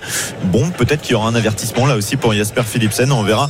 Quentin Paché et Fred Wright sont rattrapés à l'instant par euh, le peloton qui se calme. Résultat, eh bien les trois hommes de tête ont repris 45 secondes d'avance. On va revoir cette, cette image incroyable. Donc le, le coureur l'information l'auto qui part sur le côté droit de, de la route. Philipsen se met à sa hauteur. Et, Viens lui et- parler. Là, il lui parle, c'est pas encore grave, mais après. Là, il le serre comme dans un sprint. Voilà, gentiment, il il l'empêche de pouvoir passer, et de pouvoir continuer son effort, surtout avec les, les spectateurs sur la gauche de la route. On verra s'il y a sanction ou pas, mais en tout cas, euh, voilà, il, il voulait vraiment dire allez, c'est bon, Ouais. on- ils sont devant, Mais on reste comme ça jusqu'à la fin. Il sort pas vraiment de son couloir Non, pour non, faire non, une non, faute ou le donc, si. euh, C'est pour ça que j'ai dit, faudrait pas qu'il fasse une bêtise, Ouais. parce qu'on a vite fait, en étant énervé, de mettre un petit coup de guidon Mm, pour mm, dire allez, t'arrêtes de faire ça. Et là, par contre, c'est la sanction directe. C'était limite quand même. Il a quand même serré dans la, la courbe à gauche. Euh, je suis pas sûr que, en regardant toutes les images, ce que peut faire le que peut faire le, le- le- le jury, Le jury des commissaires. euh, il est pas, euh, il est pas peut-être plus que ça, parce que bon, ça, en plus c'est pas beau la télé. Non, c'est et pas puis- beau, c'est pas Bah beau non. pour l'image du vélo. Je suis Et désolé. puis l'Aut- l'Auto Destiny, ils ont perdu leur sprinter qui allait B1, donc faut bien qu'ils fassent leur course. Ils ont pas de sprinter, ils ont aucune chance, ça arrive au sprint. Donc faut bien qu'ils essayent de remettre des, des gars à l'avant pour créer des mouvements de course et puis voilà, et puis faire leur propre course à eux. C'est pas parce que les équipes de sprinters ont décidé que ça allait arriver au sprint que vous avez pas le droit d'attaquer non plus. Ça peut être quoi la Oui, sanction c'est des choses qui arrivent assez souvent quand euh, vous avez beaucoup gagné, vous avez la tête qui a gonflé un peu euh, et vous voudriez que tout le monde euh, ben, marche à la baguette derrière vous, il ne vous emmerde plus quoi. Euh, C'était le cas d'Armstrong entre autres. Voilà, bah, tu Ouais. vois, tu y viens toi aussi. Et Victor l'a fait, il est distancé du peloton. Alors est-ce qu'il a eu un ennui mécanique ou est-ce qu'il y a un petit truc qui traîne hein, du côté de, de chez Cofidis? C'est pas impossible. hein. On sait que Simon Geschke est déjà euh, bah, il est à Et 3 minutes. Voilà, est déjà euh, lâché. 13, ouais. Euh, Victor a pas l'air top sur une étape qui est. euh, alors oui, ça va vite dans, le- dans la bosse. On vient de voir quelques attaques, mais globalement, c'est pas très très dur comme étape. Euh, voilà, faudrait pas qu'il y ait une petite épidémie Ouais, ouais. du côté de Cofidis Ouais, parce qu'il reste quand même. Surtout qu'on de- mangeait à côté de leur table hier. Et ça tente à nouveau de sortir du, du peloton. Toujours l'auto, Voilà, hein, toujours l'auto. Ils veulent absolument en remettre un. Ah, ils veulent ouais. punir Philipsen de son comportement tout à l'heure. Hein, on imagine qu'avec cette scène, euh, on a peut-être aussi parlé dans les oreillettes euh, du côté des directeurs sportifs. Ça n'a pas dû plaire euh, très certainement du côté de l'équipe Lotto Distini. 40 secondes d'avance pour euh, les hommes de tête Jasper Philipsen en troisième euh, position avec la DSM, on le rappelle, hein, qui roule aussi pour euh, Wellsford euh, avec les trois hommes donc euh, qui possèdent 40 secondes d'avance à 76 km de l'arrivée. C'est terrible cette mentalité de, de sprinter, hein, Cyril. De rien laisser Non, aux non, pas les sprinters parce que j'en étais un. Non, mais, Mais qu'est-ce si, que ça veut dire Bah, C'est la même mentalité. Attends, on a serré des coureurs. hein. Non, non, mais là, je pense que c'est. euh, il, euh, il se prend pour le patron du peloton. C'est une étape plate, donc c'est pas euh, Vingegaard ou Pogachar. euh, C'est moi qui règle. C'est une arrivée au sprint. Point. Pourtant, on a une bonne image de, de Jasper Disaster qui a été évidemment mise en, mise en exergue par la, la série Netflix. Euh, on l'aime beaucoup ce, ce garçon-là. Aujourd'hui, on est un peu déçu de son comportement. Et puis surtout, il a, il a vraiment euh, aussi dégagé cette image d'un garçon plutôt timide, plutôt réservé. Mais là, euh, Bon, après, quand un sprinter est sur hein. un vélo, ça change complètement comment il est La- dans la vie. Et après, il faut aussi remettre dans le contexte, il y a la fatigue du tour, euh, il y a une victoire d'étape à aller chercher. Euh, le maillot vert, euh, il l'a déjà gagné, mais à conforter aussi. Euh, des fois, on a des réactions sur le vélo. Moi, je me suis déjà engueulé avec des coureurs euh, presque à se taper dessus sur le vélo. Puis une fois que tu as passé la ligne d'arrivée, bah, tu t'expliques Ouais, et c'est terminé. Donc avec l'adrénaline, des fois, on a des réactions euh, voilà, qui sont un peu, qui dépassent un peu les, les bornes, mais après, tout rentre dans l'ordre. Les deux hommes se- s'expliquent à nouveau. Ouais, il continue de discuter. Ouais, il continue de, de discuter dans, dans le peloton. Là, c'était Vermersch qui venait d'attaquer, il venait de le reprendre, et puis je pense que Philipsen a dit, mais de toute façon, enfin, arrêtez, parce Ouais. qu'on va revenir vous chercher à chaque fois, ça sert à rien, quoi. Alors important parce que bon, indépendamment de, du- euh, j'ai l'impression que Philipsen est tout simplement euh, en train de peut-être de préparer le sprint devant Vanderpool parce que c'est lui qui va sur ces accélérations-là. En principe, euh, à ce niveau de la course, il est beaucoup plus dans les Ah. abris qu'en première ligne. Ouais. Ah ouais, ça, ouais, je il sais est peut-être en train aussi de laisser beaucoup d'énergie, euh, tout simplement, euh, Cyril. Ouais, c'est peut-être pas un bon choix. C'est lui qui roule en tête de peloton. hein. C'est lui qui a été cherché aussi. Anthony, de nouveau. Oui, non, Anthony mais qui avait essayé tout à Quand tu fais la course pour la gagne, tu fais pas ça. Ouais, quand c'est sprinter. Ouais, c'est vrai qu'on l'a pas vu faire beaucoup d'erreurs hein, depuis le début de ce tour, notamment dans les étapes euh, de, de, de plat. Euh, Là, on le voit sortir beaucoup. Il Peut-être, peut-être qu'ils, bah, enfin, c'est pas peut-être d'ailleurs, leur équipe connaisse aussi le final qu'on a vu. Est-ce qu'ils seraient pas partis pour que Mathieu Van Der Poel, après ce fameux virage, etc., fasse une cassure et puisse partir tout seul? C'est pas impossible. On l'a déjà vu faire des coups un peu comme ça, Mathieu Van Der Poel. On Mais c'est ce verra, que on j'espère. C'est bien Mais pour oui, ça que j'ai parié on Van Der Poel. 75 euh, km de l'arrivée. euh, on, Il y a encore du on temps. verra, on va regarder où euh, Philipsen et Mathieu seront placés dans la file quand on se rapprochera du final. Ça nous donnera des meilleures indications que maintenant. On rappelle que euh, Jasper Philipsen n'a pas eu besoin de Mathieu Van Der Poel euh, lors de la dernière arrivée pour s'imposer. Euh, et donc euh, on verra aussi si Mathieu Van Der Poel va vraiment à, à la bagarre. Et puis il y a d'autres garçons qui sont capables de s'imposer. Mais c'est vrai que quand on regarde la liste des sprinteurs du début du tour, eh bien il y en a un certain nombre qui ont disparu. Wood Van Aert aujourd'hui, et Fabio Jacobsen, Phil Baos hier. Il y a encore Jordi Meus, Mats Pedersen, Jasper Philipsen, Bra- Brian euh, Germay, euh, Brian Cocard, euh, Samuel Ford, mais il n'y a plus Mark Cavendish, il n'y a plus Caleb Ewan, Luca Mozzato, Dylan Groenewegen, Corbin Strong sont encore là, Alexander Christophe, Peter Sagan. Mais voilà, il y en a un quart qui ont disparu, donc ça laisse quelques opportunités supplémentaires. Évidemment, Jasper Philipsen qui ne battra pas le, record absolu du nombre de victoires d'étapes sur, sur un seul Tour de France, mais bien évidemment, il a encore euh, aujourd'hui comme possibilité, peut-être demain si les baroudeurs n'arrivent pas à tirer leur épingle du jeu, et puis évidemment dimanche lors de l'arrivée sur les Champs-Élysées. Tiens, on va aller voir euh, Arnaud sur euh, la moto RMC à l'avant de la course. Je présume qu'il est devant le trio de tête. hein. Et oui, devant le, le trio, euh, impossible, et, euh, enfin très très compliqué de se caler euh, euh, aujourd'hui vu les, euh, les écarts entre entre les échappés et le, le peloton. Donc voilà, on leur ouvre la route, une route qui, qui est relativement euh, large. Tout à l'heure, j'a- j'allais vous donner cette petite statistique au moment où ça s'est un petit peu agité dans la, la côte, la, la dernière difficulté qu'on a franchie, c'est-à-dire qu'on avait eu un seul mouvement de course depuis le début de, de l'étape, hein, avant avant les mouvements qu'il y a eu dans, dans, dans cette dans cette ascension. Bah, on n'avait jamais eu une étape depuis le début du Tour de France où il y en avait eu euh, aussi peu, euh, puisqu'il y en avait au moins eu à chaque fois euh, deux, même sur les étapes les plus ennuyantes de, de début de, de Tour de France. Donc voilà, finalement, ils nous ont un petit peu animé ce milieu de course. Et puis, bah, j'avais cette statistique aussi assez étonnante, c'est qu'il y en avait eu 79 lors de l'étape de Belleville en Beaujolais, des mouvements de, de course. Je sais pas si vous vous souvenez de, de cette étape absolument folle. Incroyable étape. Où, euh, l'échappé avait mis euh, je ne sais plus combien d'heures à réussir à, à se, à, se, à se constituer. Bref, voilà. Donc finalement, ils ont animé un petit peu le,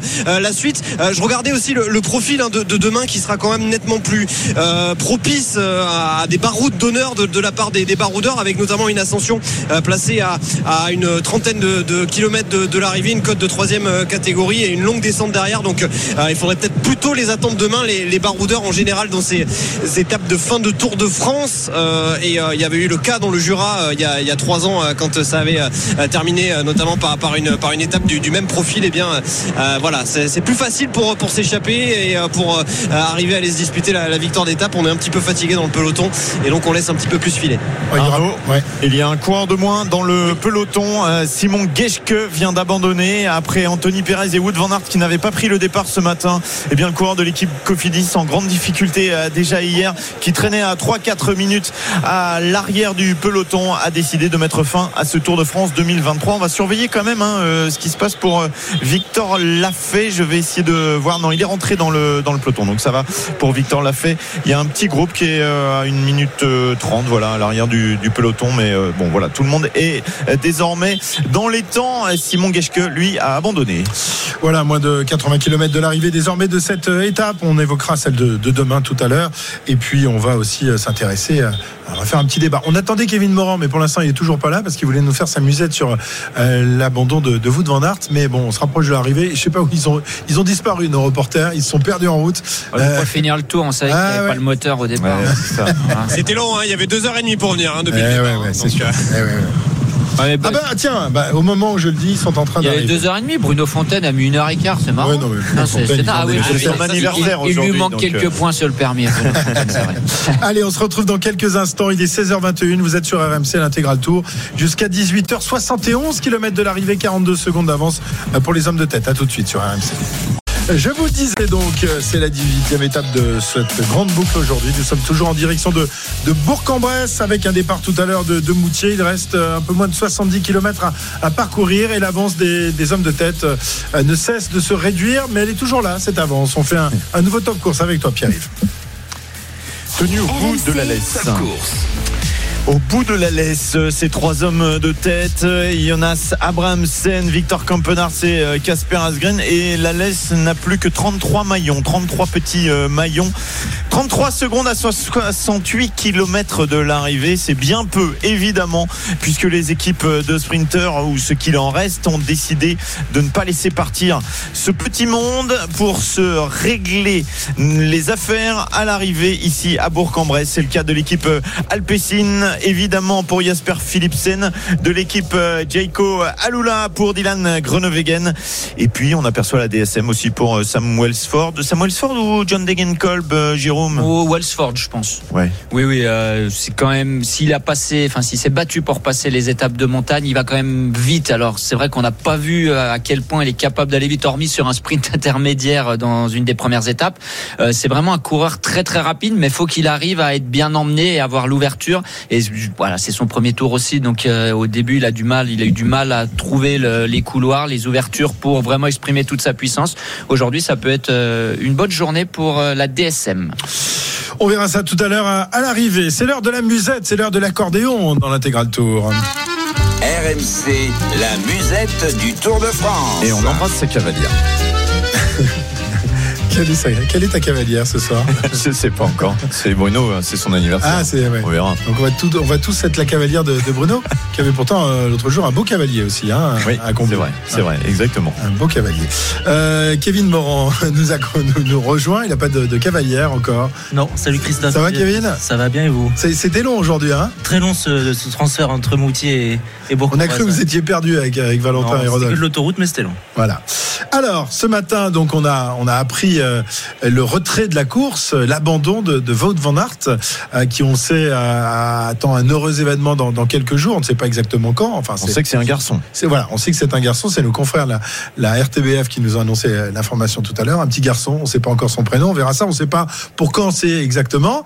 Euh, alors, justement, comment euh, comment on a vécu ça dans, dans le peloton, le, le fait que, que Wout décide de, de, quitter le Tour en, en pleine course? Ouais, bah déjà c'est une surprise pour personne, hein, puisque le Belge avait avant même le début de ce Tour de France.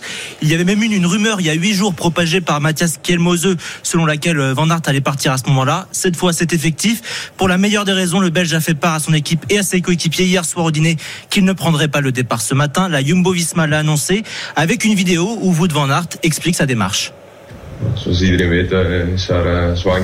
Comme tout le monde le sait, Sarah est enceinte. Les choses commencent à bouger à la maison. En concertation avec l'équipe, nous avons décidé que ma place était désormais chez moi. Nous avons rencontré le médecin chez nous ces dernières semaines et il a estimé que l'accouchement était imminent. C'est pourquoi nous avons pris cette décision. C'est vrai que c'est un sentiment étrange, mais ce n'est pas un dilemme. Wout et Sarah Van Aert s'apprêtent donc à être parents pour la deuxième fois après le petit Georges, né en janvier 2021. Pas de problème de tour donc à ce moment-là. Le Belge s'en va au lendemain de l'étape reine du tour où Jonas Vingegaard a plus que consolidé son avance au général.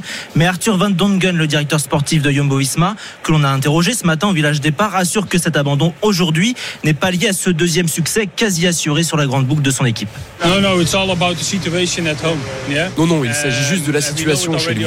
Nous savions déjà à l'avance qu'il était possible qu'ils doivent partir avant l'arrivée sur Paris. Mais il ne s'agit pas de dire ok maintenant c'est la loose, donc c'est fini et il part. Non, il s'agit uniquement de cette situation à la maison. Alors après deux deuxièmes places à Saint-Sébastien et à Saint-Gervais, deux troisièmes places à Limoges et sur le contre-la-montre, Van Aert quitte le cinquième tour de sa carrière pour la première fois sans victoire d'étape, mais il part l'esprit tranquille selon son coéquipier et compatriote Nathan, Nathan Van donc. Il était dans de bons esprits. Ok, il n'a pas gagné une étape, mais c'est aussi pas la fin du monde. Donc, avec un coureur comme Wout, c'est toujours une équipe plus forte. Mais je pense qu'on est assez fort de garder le maillot jaune sans lui. Maintenant, il est où ce qu'il doit être. Donc, ça, c'est le plus important pour, aussi pour nous, pour lui. Ce matin, j'ai demandé à d'autres acteurs du peloton ce qu'ils en pensaient. Le point de vue d'abord d'un autre coureur, papa de deux garçons lui-même, Warren Barguil, le leader d'Arkea Samsic. Moi, je suis content qu'il ait fait ça. J'ai parlé avec lui en début de tour et je trouve que son choix est bien et respectueux. Que l'équipe respecte son choix aussi, c'est bien. J'avais dit aussi, euh, si ma femme accoucherait pendant le tour, euh, oui, je partirais. La naissance d'un enfant, c'est bien plus important que tout le reste. Pour un manager d'équipe, c'est évidemment un dilemme qui pourrait même conduire à se priver d'un coureur hein, dont la compagne arrive à terme pour éviter une défection en cours. Vincent Lavenu, le patron d'AG2R Citroën Team, nous a notamment raconté ce matin comment les bonnes fées ont bien fait les choses pour son ancien coureur Jean-Christophe Perrault sur un Tour de France aussi. Ah, on l'a pas. On n'a pas Jean-Christophe Perrault. nous. Si, on va non. Vincent Lavenu, c'était le Vincent Lavenu. Ah, c'est Vincent Lavenu. Ah. Mais c'est parce qu'on l'a eu en direct tout à l'heure. Ah, ben voilà. Il répond pas deux fois dans la même après-midi. C'est dans son contrat. Alors il racontait que donc la femme de Jean-Christophe Perrault avait accouché un jour de repos, donc il avait pu organiser le transfert à Lyon par hélicoptère de son Ah corps oui, je me souviens. Je me souviens, effectivement. Voilà. Et ouais. que lui, s'il était dans cette situation aujourd'hui, eh bien laisserait également son coureur partir. Donc concilier vie de famille et carrière de coureur, c'est évidemment compliqué avec les longues absences à répétition. On souhaite plein de bonheur à venir pour la famille Van Aert, bien sûr. Et, et on précise que Sarah Debil, l'épouse de, de Wood Van Aert, en plus, elle a un podcast sur la parentalité et l'équilibre entre vie familiale et vie professionnelle. Donc, D'accord, euh, ouais. hein, Donc il n'avait pas intérêt à rater l'accouchement quand même. Autrement, Ouais, ouais. il serait fait taper sur Bah, les doigts. C'était le prochain épisode, sinon. Merci Kevin de toutes ces, ces informations. Alors, eh bien, on, a- on avait déjà eu le, le débat, Cyril, tu t'en rappelles, dans, dans Grand Plateau, juste avant le dé- départ du Tour de France. Toi, tu, euh, tu estimais qu'il aurait, euh, voilà, s'il avait décidé d'arrêter le Tour en, en cours de route, euh, bah, il n'aurait pas fallu qu'il prenne le, le départ de, de ce Tour de France. Tu es toujours sur, sur cette position ou tu as évolué sur cette position? Bah, euh, c'est quand même, quand même un choix très compliqué à faire. Vous prenez une équipe, c'est pour qu'elle soit compétitive sur euh, trois semaines. Euh, imaginez que vous ayez trois femmes qui vont accoucher pendant le Tour de France. Vous finissez à combien Pas pour le même homme, hein, pas pour le même homme, pour trois coureurs différents, tu veux dire. Oh, ça, à une certaine époque, ça aurait pu exister. Euh, donc, euh, c'est quand, même. euh, bah, écoute, la polygamie n'a pas toujours été interdite. Mais c'est bon. On va revenir au sujet. C'est quand même un choix cornélien au, au départ d'une épreuve qui dure trois semaines. Alors après, il faut voir les, les, circonstances. Imaginons que euh, ça soit passé il y a une semaine et que Vingegaard ait un problème, euh, il perd le tour à cause de ça. Je crois que c'est bon là, il y a, même pas le problème puisque le tour est fini. Euh, J'ai presque envie de dire tout est bien. voilà, il va y avoir des rubans partout, c'est parfait. Mais pour moi, c'est quand même assez cornélien. Vous avez aussi un contrat, euh, vous avez des mensualités qui tombent, euh, vous avez des responsabilités en tant que coureur. Bon, ça, ça me paraît compliqué. Mais d'un autre côté, euh, bon. euh, si tout le monde il est content comme ça, euh, moi je vais je vais pas aller contre le bonheur des gens. Mais pour la petite histoire, en 1996 euh, est né euh, Valentin Masdouas. Madouas, oui. Il nous racontait Euh, ça, euh, son, son papa, avant le début du Tour. Et, et le papa était sur le Tour de France. Il fait d'ailleurs 23e du Tour. Euh, il n'est pas rentré à la maison et, ça- et personne n'en a jamais parlé. Ça n'a jamais fait. euh, maintenant, tu fais le buzz de tout, quoi. Oui, à l'époque, euh, nous disait Laurent, euh, il avait même pas été mis au courant, je crois, par, par son épouse. C'est ça hein? Oui, exactement. Et puis il était passé à la télé ce soir. Avec une belle coupe de cheveux. Ah oui. Oui, on lui avait rasé la tête. Et Encore un coup de Guimard, ça. Voilà. Résultat, et quand son euh, épouse avait euh, vu ça Non, à la 80 télé, eh bien, 96, il elle a n'était perdu plus les chez moi. elle a perdu les os euh, quand elle a vu ça à la télé. Donc, vous voyez, les époques changent aussi. Eh euh, oui, forcément, aujourd'hui. Moi, euh, j'ai jamais vu sur le tour euh, ou jamais eu connaissance euh, sur le Tour de France d'un coureur qui partait pour assister euh, à la naissance euh, d'un- bébé. Mhm. Maintenant, euh, bon, bah, c'est c'est la nouvelle génération, c'est bien. ouais. Jérôme, justement, toi, tu fais partie de cette nouvelle génération. Tu es papa depuis quelques mois. Mhm. Euh, si Noah était venu au monde euh, au début du mois de juillet, je pense que tu aurais bâché. hein. Ah bah bien sûr. Bah, clair- Non mais clairement parce que parce que. Mais bah, t'aurais pas bâché, t'aurais pas pris le départ. Alors, Qu'est-ce que tu racontes Voilà, après il y a ça. Soit tu dis. Oui, c'est ça. Soit tu dis je viens pas parce que euh, je oui, mais sais tu que es ma aussi indispensable dans l'intégral tour que vous de Van Aert est indispensable à la jumbo, mon Jérôme. Non, mais on parlait quand il était coureur. On parle pas, on parle pas de maintenant. Ça, Oui, c'est ça. Euh, oui, soit tu dis que tu y vas pas, ou soit, euh, après, si ça arrive au milieu du tour, moi j'aurais demandé à quitter le tour, clairement. En plus, moi c'est mon premier enfant, etc. Mais même si ça avait été le deuxième, euh, je trouve ça très bien. Il y a une vie à côté du vélo. C'est le notre métier aussi d'être coureur cycliste, donc on a le droit aussi d'avoir euh, notre, notre vie privée. Alors après. Euh, est-ce Peut-être que qu'un si pas qu'un Van Aert peut se le bah, permettre. c'est ce que j'allais dire. Est-ce que si c'est pas vous de Van Aert, Voilà. est-ce qu'il est au départ? Je pense pas. Clairement, vous de Van Aert, on sait que s'il est là une semaine, dix jours, bah d'une, il peut gagner une étape, euh, deux, il peut aider les autres à gagner des étapes, etc. C'est, on peut difficilement se passer d'un vous de Van Aert, même si c'est pour euh, que dix jours. Euh, et puis c'est, à mon avis, ce que Jumbo a fait. Mais il y a plus important que le vélo, il y a plus important que le Tour de France, c'est clair. Ok, Pierre-Yves, ton avis là-dessus? Moi, j'aurais jamais été au départ du tour, donc euh, Oui. j'aurais pas eu de décision Non, mais à sur la prendre. décision de- mais oui, c'est la nouvelle euh, génération, les choses Ouais, ont changé. courageux, Pierre-Yves. hein. Courageux. les choses ont changé, évidemment. Euh, on s'aperçoit que dans tous les sports, et aussi pour accompagner, par exemple, les, les femmes euh, qui sont des sportives de haut niveau et qui euh, accouchent, eh bien, on essaye de les accompagner, même pendant les compétitions. Je crois que pendant euh, la Coupe du Monde euh, actuellement, eh bien, il y a une des joueuses de l'équipe de, de France qui a son petit à- à- avec elle. Donc euh, voilà, c'est bien. Mais c'est- il- faut aussi se rendre compte que les femmes hors enfants, les femmes de coureurs cyclistes, parce qu'on va quand même parler des, des cyclistes en priorité, elles vivent 250 jours par an toutes seules. Ou avec des enfants. Donc déjà, elles doivent tout gérer toutes seules. Et puis nous, quand on est là, bah, c'est priorité au sommeil. Si vous avez un bébé, bah, c'est plutôt elle qui va se lever parce que vous, faut bien que vous dormiez parce que dans une semaine, vous avez une course, etc. Donc si en plus, dans une épreuve, parce que c'est quand même difficile, euh, l'accouchement et les jours après l'accouchement, si en plus vous n'êtes pas là, enfin c'est un peu la, la double peine pour, euh, pour les mères. Donc il faut aussi se mettre à leur place. Elles sont déjà toutes seules la plupart du temps. Si en plus, dans ce moment, d'une, Mmh, qui est il y a important bien la et deux, qui est belle-mère qui vient de difficile, temps vous en êtes- temps. Ouais, bah des fois c'est pire que mieux. Du coup, ça c'est la triple peine si tu rajoutes la belle-mère par là-dessus. Donc voilà, c'est pour ça aussi qu'elle gère déjà tout le reste du temps. Bah voilà, quand il y a un bel événement comme ça, je pense qu'on doit être là.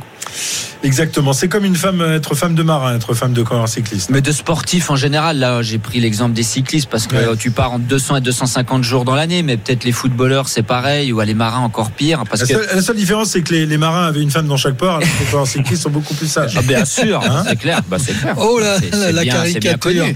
C'est bien connu. Je connais pas les marins, mais en tout cas les cyclistes ils sont connus pour être sages. Très bien, très très bien. Euh, mais bon, alors, tu je ne sais bien, pas quelle aurait été, Jérôme. quelle aurait été la, la décision de Wout. Si effectivement on était encore à 10 secondes d'écart à 3 jours de l'arrivée sur les champs. Bah, les il- je, je franchement, sais pas, franchement. Je, Il l'a dit avant le tour qu'il partirait. Oui. Donc Ouais. à mon avis, il serait parti quand même. Et après, est-ce que son équipe aurait dit non, bah tu prolonges encore un jour au risque Mais non, de- fallait, fa- fallait appeler le médecin accoucheur et lui dire vous retardez de 48 Ah, c'est pas facile de retarder hein, quand Non, le bébé tape non, à la non, porte. Quand, euh, ouais, quand il pousse, euh, c'est compliqué. Mais en tout cas, dès le départ, il a dit que si elle allait accoucher, et puis il a pas parlé d'écart, hein, il a pas dit euh, s'il faut. Ouais, ouais, enfin, voilà, ouais, il il, a dit qu'il partirait. C'était clair et net. Et Jumbo était au courant et ils l'ont mis au départ du tour. Très bien, voilà pour ce, ce débat. Wout van Aert n'est plus là. On est, on est bien triste parce qu'en plus, Jérôme Coppel avait misé sur une victoire de, de Wout aujourd'hui. Euh, changement de situation en tête de course, Pierre-Yves. Oui, à 58 km de l'arrivée, on assiste à un petit euh, On avait trois hommes en tête, je vous le rappelle tout à l'heure.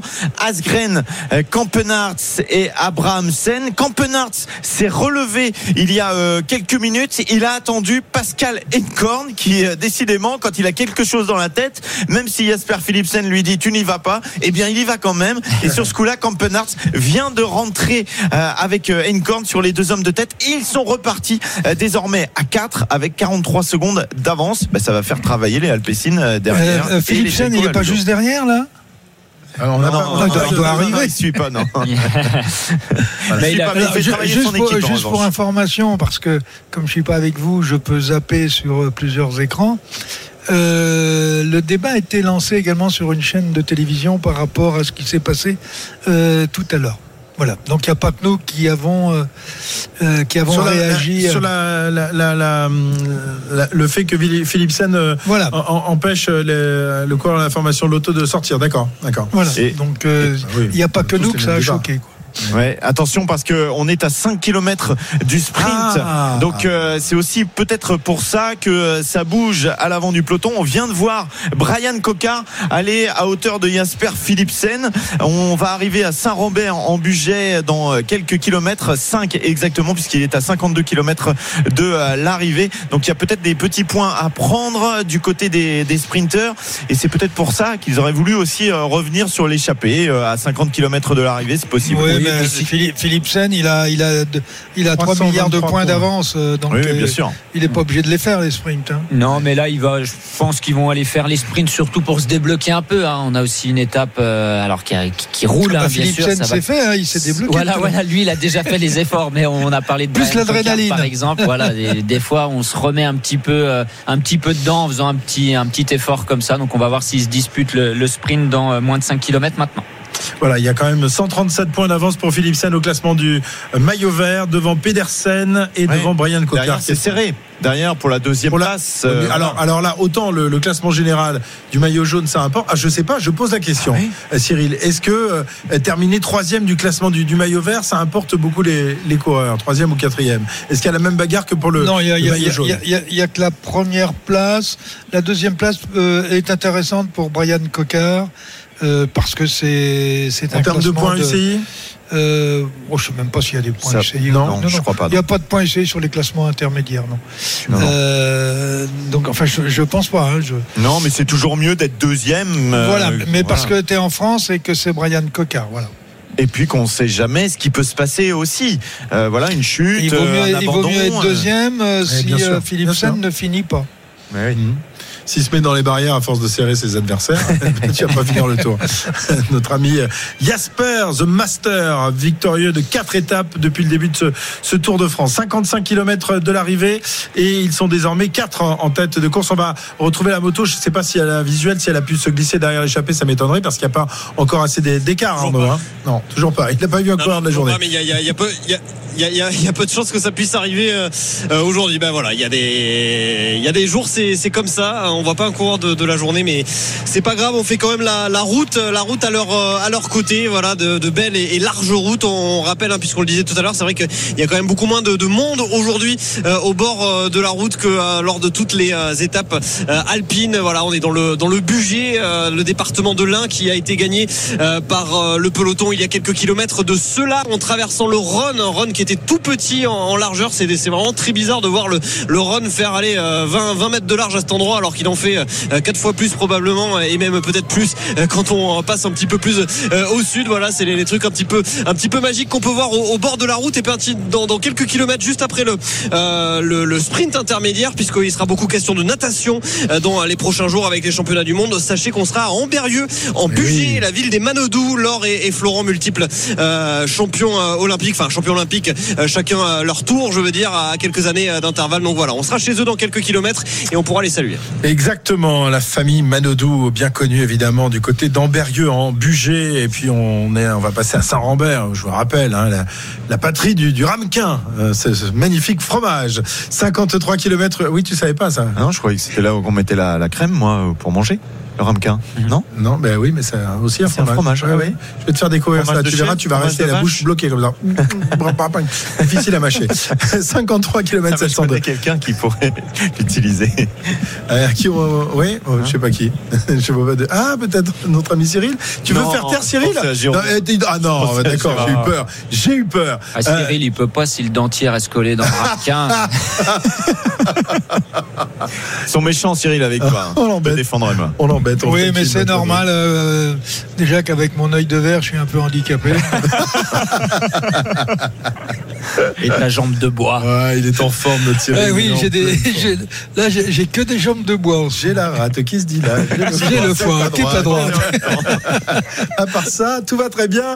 Madame, Madame. Marquise, 53 km de l'arrivée. Allez, l'écart qui, euh, qui grandit alors qu'on est à 1 km du sprint intermédiaire, Pierre-Yves. Oui, 55 secondes désormais. Ben, les relais euh, sont euh, maintenant un peu moins euh, réguliers puisqu'il y a un quatrième homme, Pascal Incorn de l'équipe Lotto Destiny qui est venu se joindre à la fête des échappés. 53 secondes, 54 secondes, c'est évidemment trop peu à 52 km de l'arrivée pour euh, les hommes de tête. On arrive donc à ce sprint de Saint-Rambert en Bugey. Nous sommes depuis quelques kilomètres déjà dans le département de l'Ain depuis qu'on a passé le village de Vir- Vrigne. Vrigne, exactement. Et dans euh, 55 euh, secondes, peut-être aussi, eh bien, le peloton sera au sprint, mais il y aura moins de points à prendre, évidemment, puisque les quatre hommes de tête vont aller prendre les premiers points. Mais on va surveiller quand même ce qui se passe avec euh, la bagarre là qui a lieu euh, justement. Abramsen euh, qui part sur la droite de la course de la route. Donc on avait envie de batailler quand même pour les points. Abramsen à la lutte avec Encorn et c'est Abramsen qui passe devant Encorn, euh, devant Kampenarts et devant Asgren.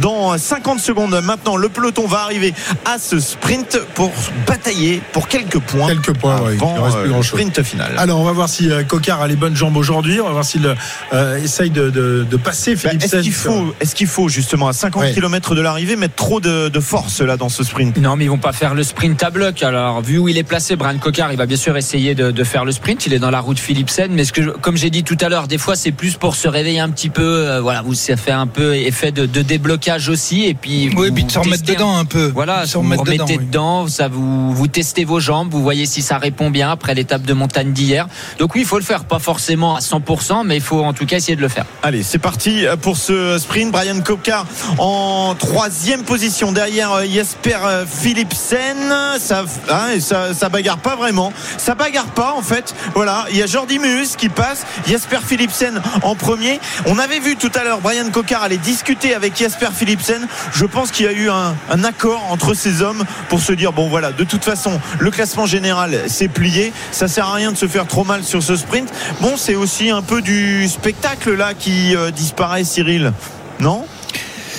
Oui, c'est du spectacle. euh, ben, si on a mis ces sprints euh, sur les ces sprints intermédiaires sur comptant pour le classement du, du maillot vert, c'est aussi pour euh, animer la course, donner un peu plus de piment. Euh, et puis, euh, ben, finalement, il n'y en a pas. Les coureurs ont décidé qu'il y avait statu quo. Je comprends même pas d'ailleurs que Philipsen les fasse, alors que même s'il marque pas un point jusqu'à l'arrivée, il a gagné. Euh, bon, il devrait laisser bon, le, la- le- le- le combat pour la place de, de deuxième. Bon, euh, c'est toujours la même question. Est-ce qu'il faut garder ces classements? Alors é- évidemment, s'il y avait que deux points d'écart entre le premier et le deuxième de ce maillot Oui. vert, il y aurait sans doute eu bagarre. Et, et ça a été le cas euh, lors de, de- de tours précédents où euh, la bagarre pour le maillot vert s'était jouée dans les dernières étapes. Là, malheureusement, pour, Ouais, et puis, pour ce classement, c'est joué depuis un moment. Il y a des coureurs qui ont gagné le maillot vert grâce au sprint intermédiaire. En partant dans des étapes euh, plus difficiles, ils se glissaient dans les échappées. Allez, on Peter, va se. Peter Sagan déjà. Exactement. 16h47 sur RMC. On se quitte quelques instants. Poignée de main à l'instant entre Jesper Philipsen et Brian Cocard. Donc voilà, il y a un pacte, mais pas pour tout à Pas, l'heure. pas pour tout à l'heure. on Juste on sait pas. intermédiaire. Ah, peut-être que Oh. Philipsen euh, euh, va laisser la victoire à Brian Ah ouais, au pays du poulet. Ce vous, vous- vous savez qu'en matière de, ré- de- de règlement, euh, Ouais. il, pour- il pourrait tout simplement y avoir euh, des sanctions qui sont prises pour un temps en course. Il veut sanctionner tout le monde aujourd'hui, le druide. Il est terrible. Non, mais Allez, je, attends, je vous apporte poulet. des éléments. Allez, on revient dans un instant sur RMC pour la suite de cette 18e étape. À tout de suite. RMC Intégral Tour. Christophe Cessieux. Nous sommes désormais à moins de 50 km de l'arrivée de cette 18e étape du Tour de France. 45 km 700 très exactement, avec euh, toujours 4 hommes en tête qui ont repris quelques petites secondes euh, supplémentaires, puisqu'à 45 km de l'arrivée, ils possèdent désormais 1 minute 6 d'avance, mais ça chasse derrière, ça chasse sévère. Euh, la formation Alpecin, la formation DSM sont à la bagarre pour limiter les écarts, Pierre-Yves. Oui, oui, on ne veut surtout pas laisser une chance à ces hommes. On a fait le boulot jusqu'à maintenant pour aller chercher le gain de l'étape Bourg-en-Bresse. C'est pas pour euh, laisser des hommes partir et prendre trop euh, le champ.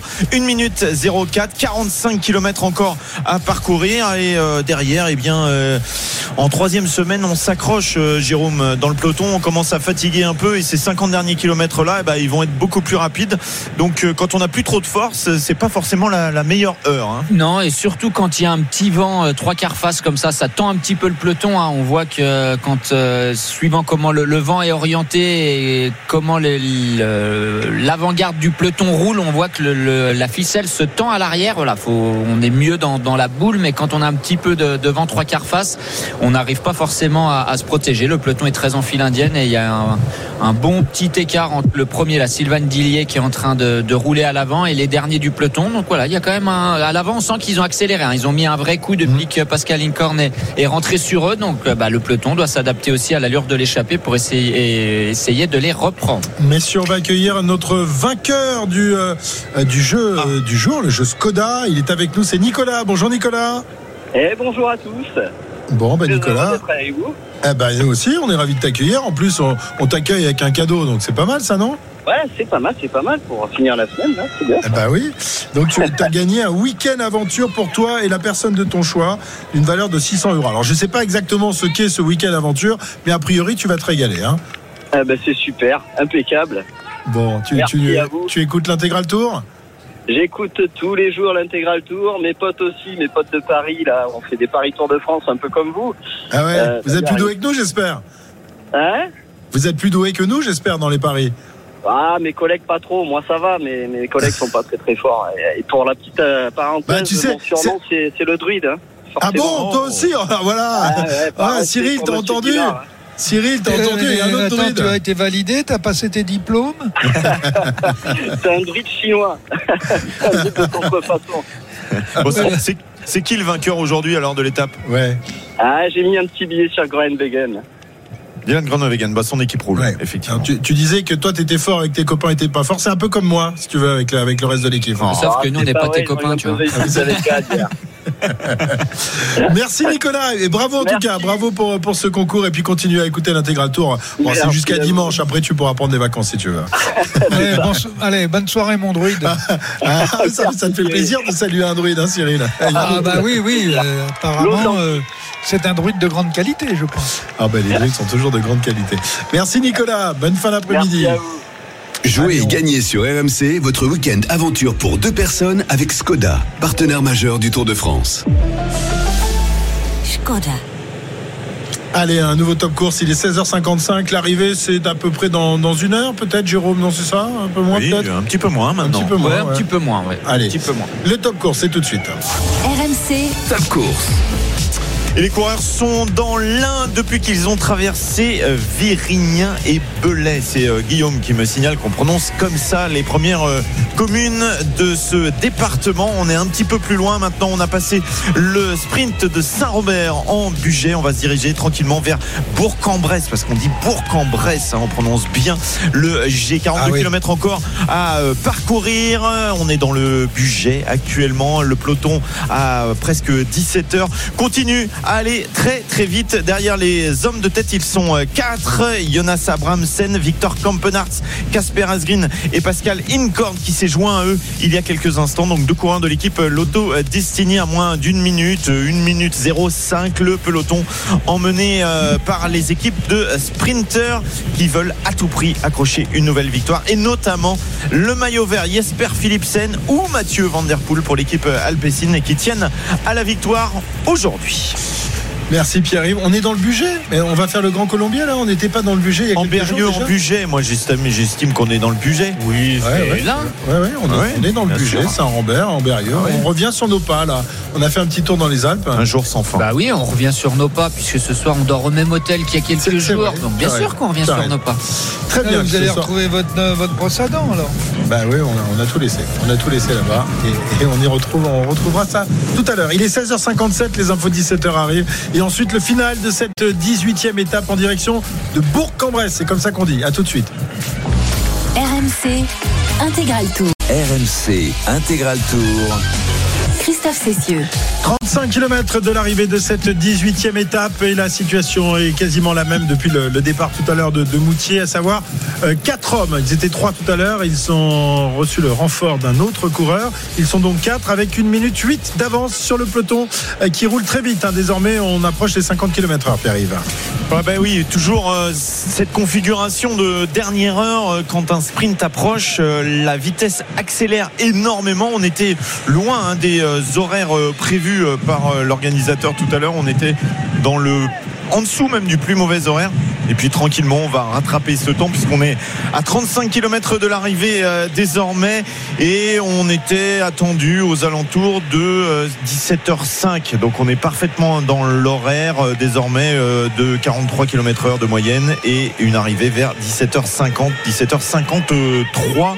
Jérôme. Oui, exactement. Ils sont à 43,8 de moyenne depuis le départ. Donc c'est ça. Ils vont même arriver, voilà, 17h. Combien t'as dit? 17h 17h53 plutôt, plutôt. 17h40, je pense. 40, 45 à peu près. Oui, ça va s'accélérer, hein, bien sûr, parce qu'il faut quand même aller chercher 1 minute 07 aux 4 hommes, hein, qui ont bien accéléré quand même. Justement, euh, ils ont accéléré parce que devant, il y a un garçon euh, qui roule énormément, c'est euh, Victor Kampenarts et il est relayé par euh, Pascal Incorn qui envoie aussi. Qu'est-ce qu'il est allé faire dans cette euh, galère Pascal Incorn bah, ils, tentent leur chance, ils n'ont pas de sprinter donc voilà, ils mettent un deuxième homme à l'avant peut-être qu'ils espéraient pouvoir ramener un ou deux autres coureurs avec eux, ça n'a pas fonctionné mais voilà, maintenant ils sont les quatre devant, c'est quand même quatre quatre gros rouleurs. Hein. Casper Asgreen, on le sait, qui, est un très bon coureur contre la monte. Pareil pour euh, Campanerts.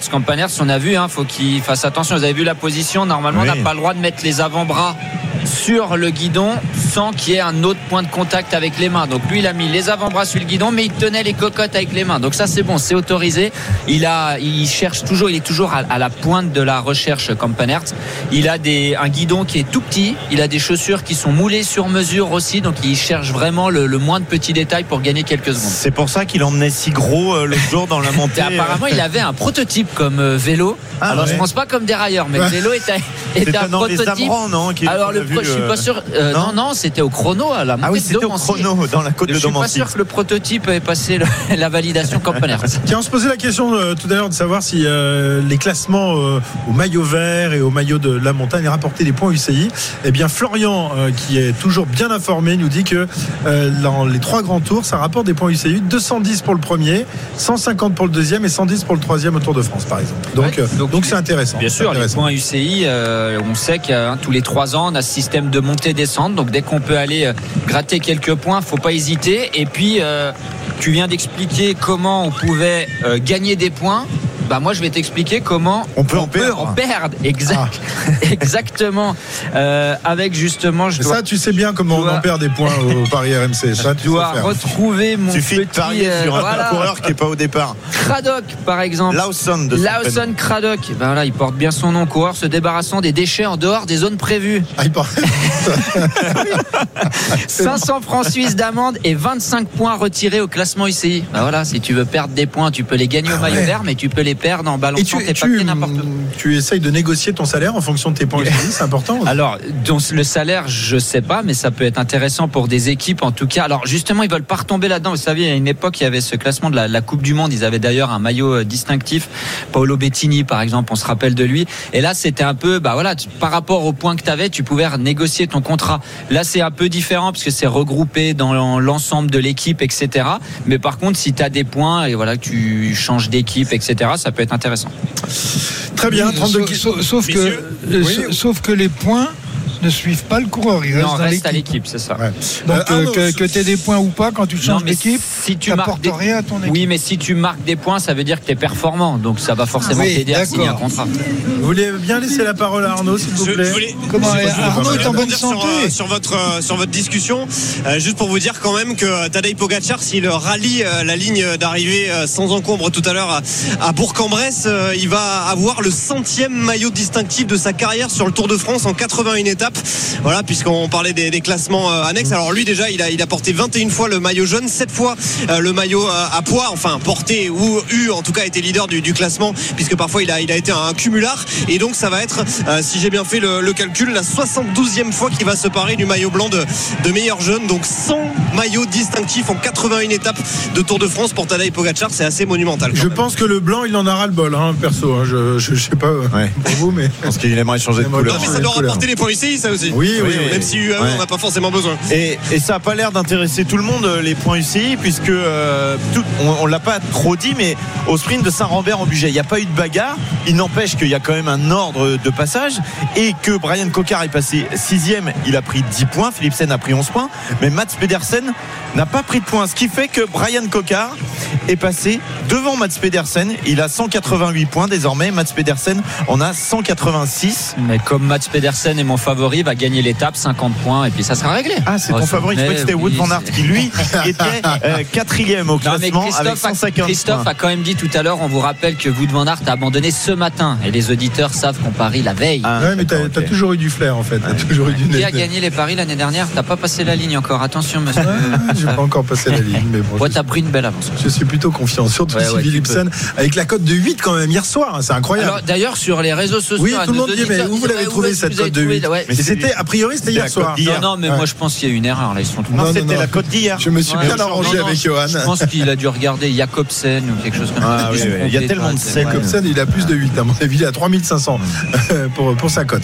Allez, 30 km de, de l'arrivée, euh, Cyril, 49 secondes. Ils vont se faire becter à quel endroit ces quatre-là? Euh, quand les pigeons derrière auront faim. Ouais, ils ont faim. J'ai l'impression qu'ils ont faim quand même. On dirait du Oui, Cantona. oui, mais euh, ils n'ont pas envie de manger tout de suite, c'est tout. Donc, euh, euh, c'est quand ils auront faim et que l'heure sera arrivée. Voilà. Donc, donc, euh, là, euh, il y a combien 50 secondes, il reste 35 km. Bon, là, ils vont les laisser là jusqu'à 7-8 bornes de l'arrivée. Ouais, tu sais, euh, Cantona disait quand les mouettes suivent un chalutier, c'est qu'elles pensent qu'on va leur jeter des sardines. C'était un peu de ce niveau-là ta phrase, je trouve. Mais tout à fait. Un poète, notre Cyril, un poète. Vous savez. Non, non, non, non, de, de, de Kersozon est un poète marin. Ouais, alors, c'était pas de Carson. Non, c'était Eric Cantona. C'était pas le même. Mm. c'était le même. C'était Eric Cantona. Cantona, c'était un footballeur. ouais. Ah oui, non, mais je, je l'avais entendu avant de. Non, non, on n'a pas parlé de Kersozon. non, non. L'amiral. Bon, bah écoutez, pas comme vous voulez, c'est fois-ci. pas grave. celui, Allez. qui jetait les, celui qui jetait les, les- les poissons à la mer, c'était de Kersozon. Oui, c'est vrai, c'est vrai. C'est vrai. Euh, 17 et pas à 11. Cantona. Cantona, lui, il balançait les, les savates dans la gueule des mecs. Ah oui, c'est vrai, on a oublié ça.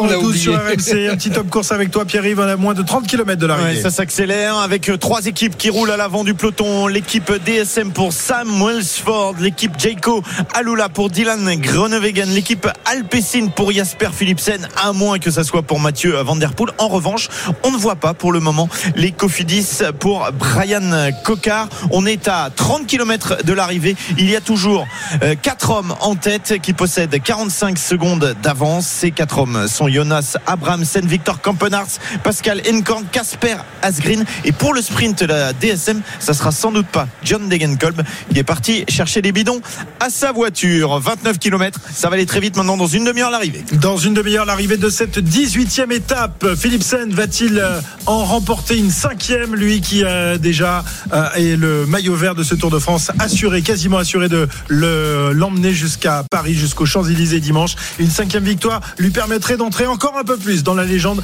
de ce Tour de France 2023. À tout de suite. RMC Intégral Tour. Christophe Cessieux. Nous approchons de l'arrivée de cette 18e étape du Tour de France. On est à 25 km 400 très exactement de l'arrivée et de la ligne d'arrivée de cette étape à Bourg-en-Bresse. Toujours quatre hommes en tête, Pierre-Yves, qui font de la résistance, même si le peloton revient petit à petit sur eux. Euh, Ils s'entendent bien, en tout cas ces quatre-là. Et puis, euh, bah, eux aussi ont été obligés d'accélérer. Ils ont, euh, ils savaient hein, que le peloton leur laisserait un petit peu de temps. Ça a jamais été bien loin, jamais au-delà des euh, deux minutes. Ils ont 40 45 secondes, 40 secondes à 25 km de l'arrivée. Il se relaye très bien. Il y a déjà deux garçons de la même équipe, donc c'est un petit peu plus facile. Pascal Inkorn et Victor Kampenarts, accompagnés de Casper Asgren, le Danois, gros rouleur aussi, ancien euh, champion euh, national. Et puis Jonas Abrahamsen, 25 km de l'arrivée à Bourg-en-Bresse désormais. La moto RMC, Arnaud, toujours devant les, les quatre hommes de tête ou il a rallié l'arrivée désormais? Toujours devant les, les quatre hommes de tête, effectivement, qui sont euh, dans une immense ligne droite. C'est que des longs bouts droits, c'est interminable pour eux comme pour tous les, les véhicules suiveurs. Une, une, grande route départementale avec donc des longs bouts droits et, et du route à découvert, du vent en plus en pleine poire en permanence pour, pour les coureurs qui doivent pas forcément prendre énormément de, de plaisir pour les euh, plus euh, fatigués donc euh, qui vont arriver désormais dans un petit peu plus de, de 20 km et toujours ces, routes encore on les voit là à perte de vue ces routes tout droites là dans la campagne de Bourg-en-Bresse ça va vite ça va vite dans ces derniers kilomètres le paysage défile évidemment là on est à 50 60 km heure par ouais, à peu près Arnaud tu sais pas quoi faire ça c'est des bonnes routes pour faire du derrière moto ici vous savez que les, les coureurs cyclistes s'entraînent ah. beaucoup derrière moto. Hésite pas, tu ralentis un peu, t'en mets un ou deux dans, dans, ta route. Tu dis à Marco d'être bien régulier, hein, surtout c'est important. Faut pas, mettre trop dà voilà, pas donner de coups de frein. après, va, la moto va être exclue et ça, je pense pas que ça soit le.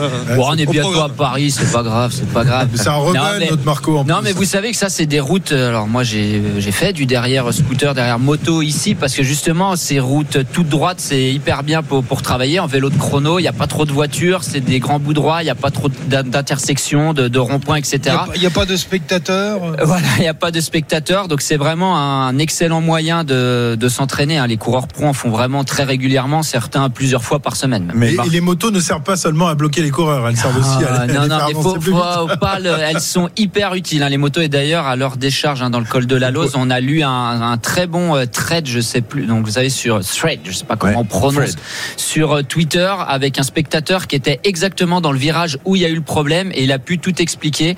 Et il expliquait que voilà, il était là depuis le matin, qu'il y avait c'était pile dans une dans un virage, une épingle sur la gauche où après il y avait cette fameuse rampe à 24% et que déjà les, les cyclistes amateurs posaient pied à terre. Quand il y a eu la caravane, il y a déjà plein de véhicules qui ont euh, calé.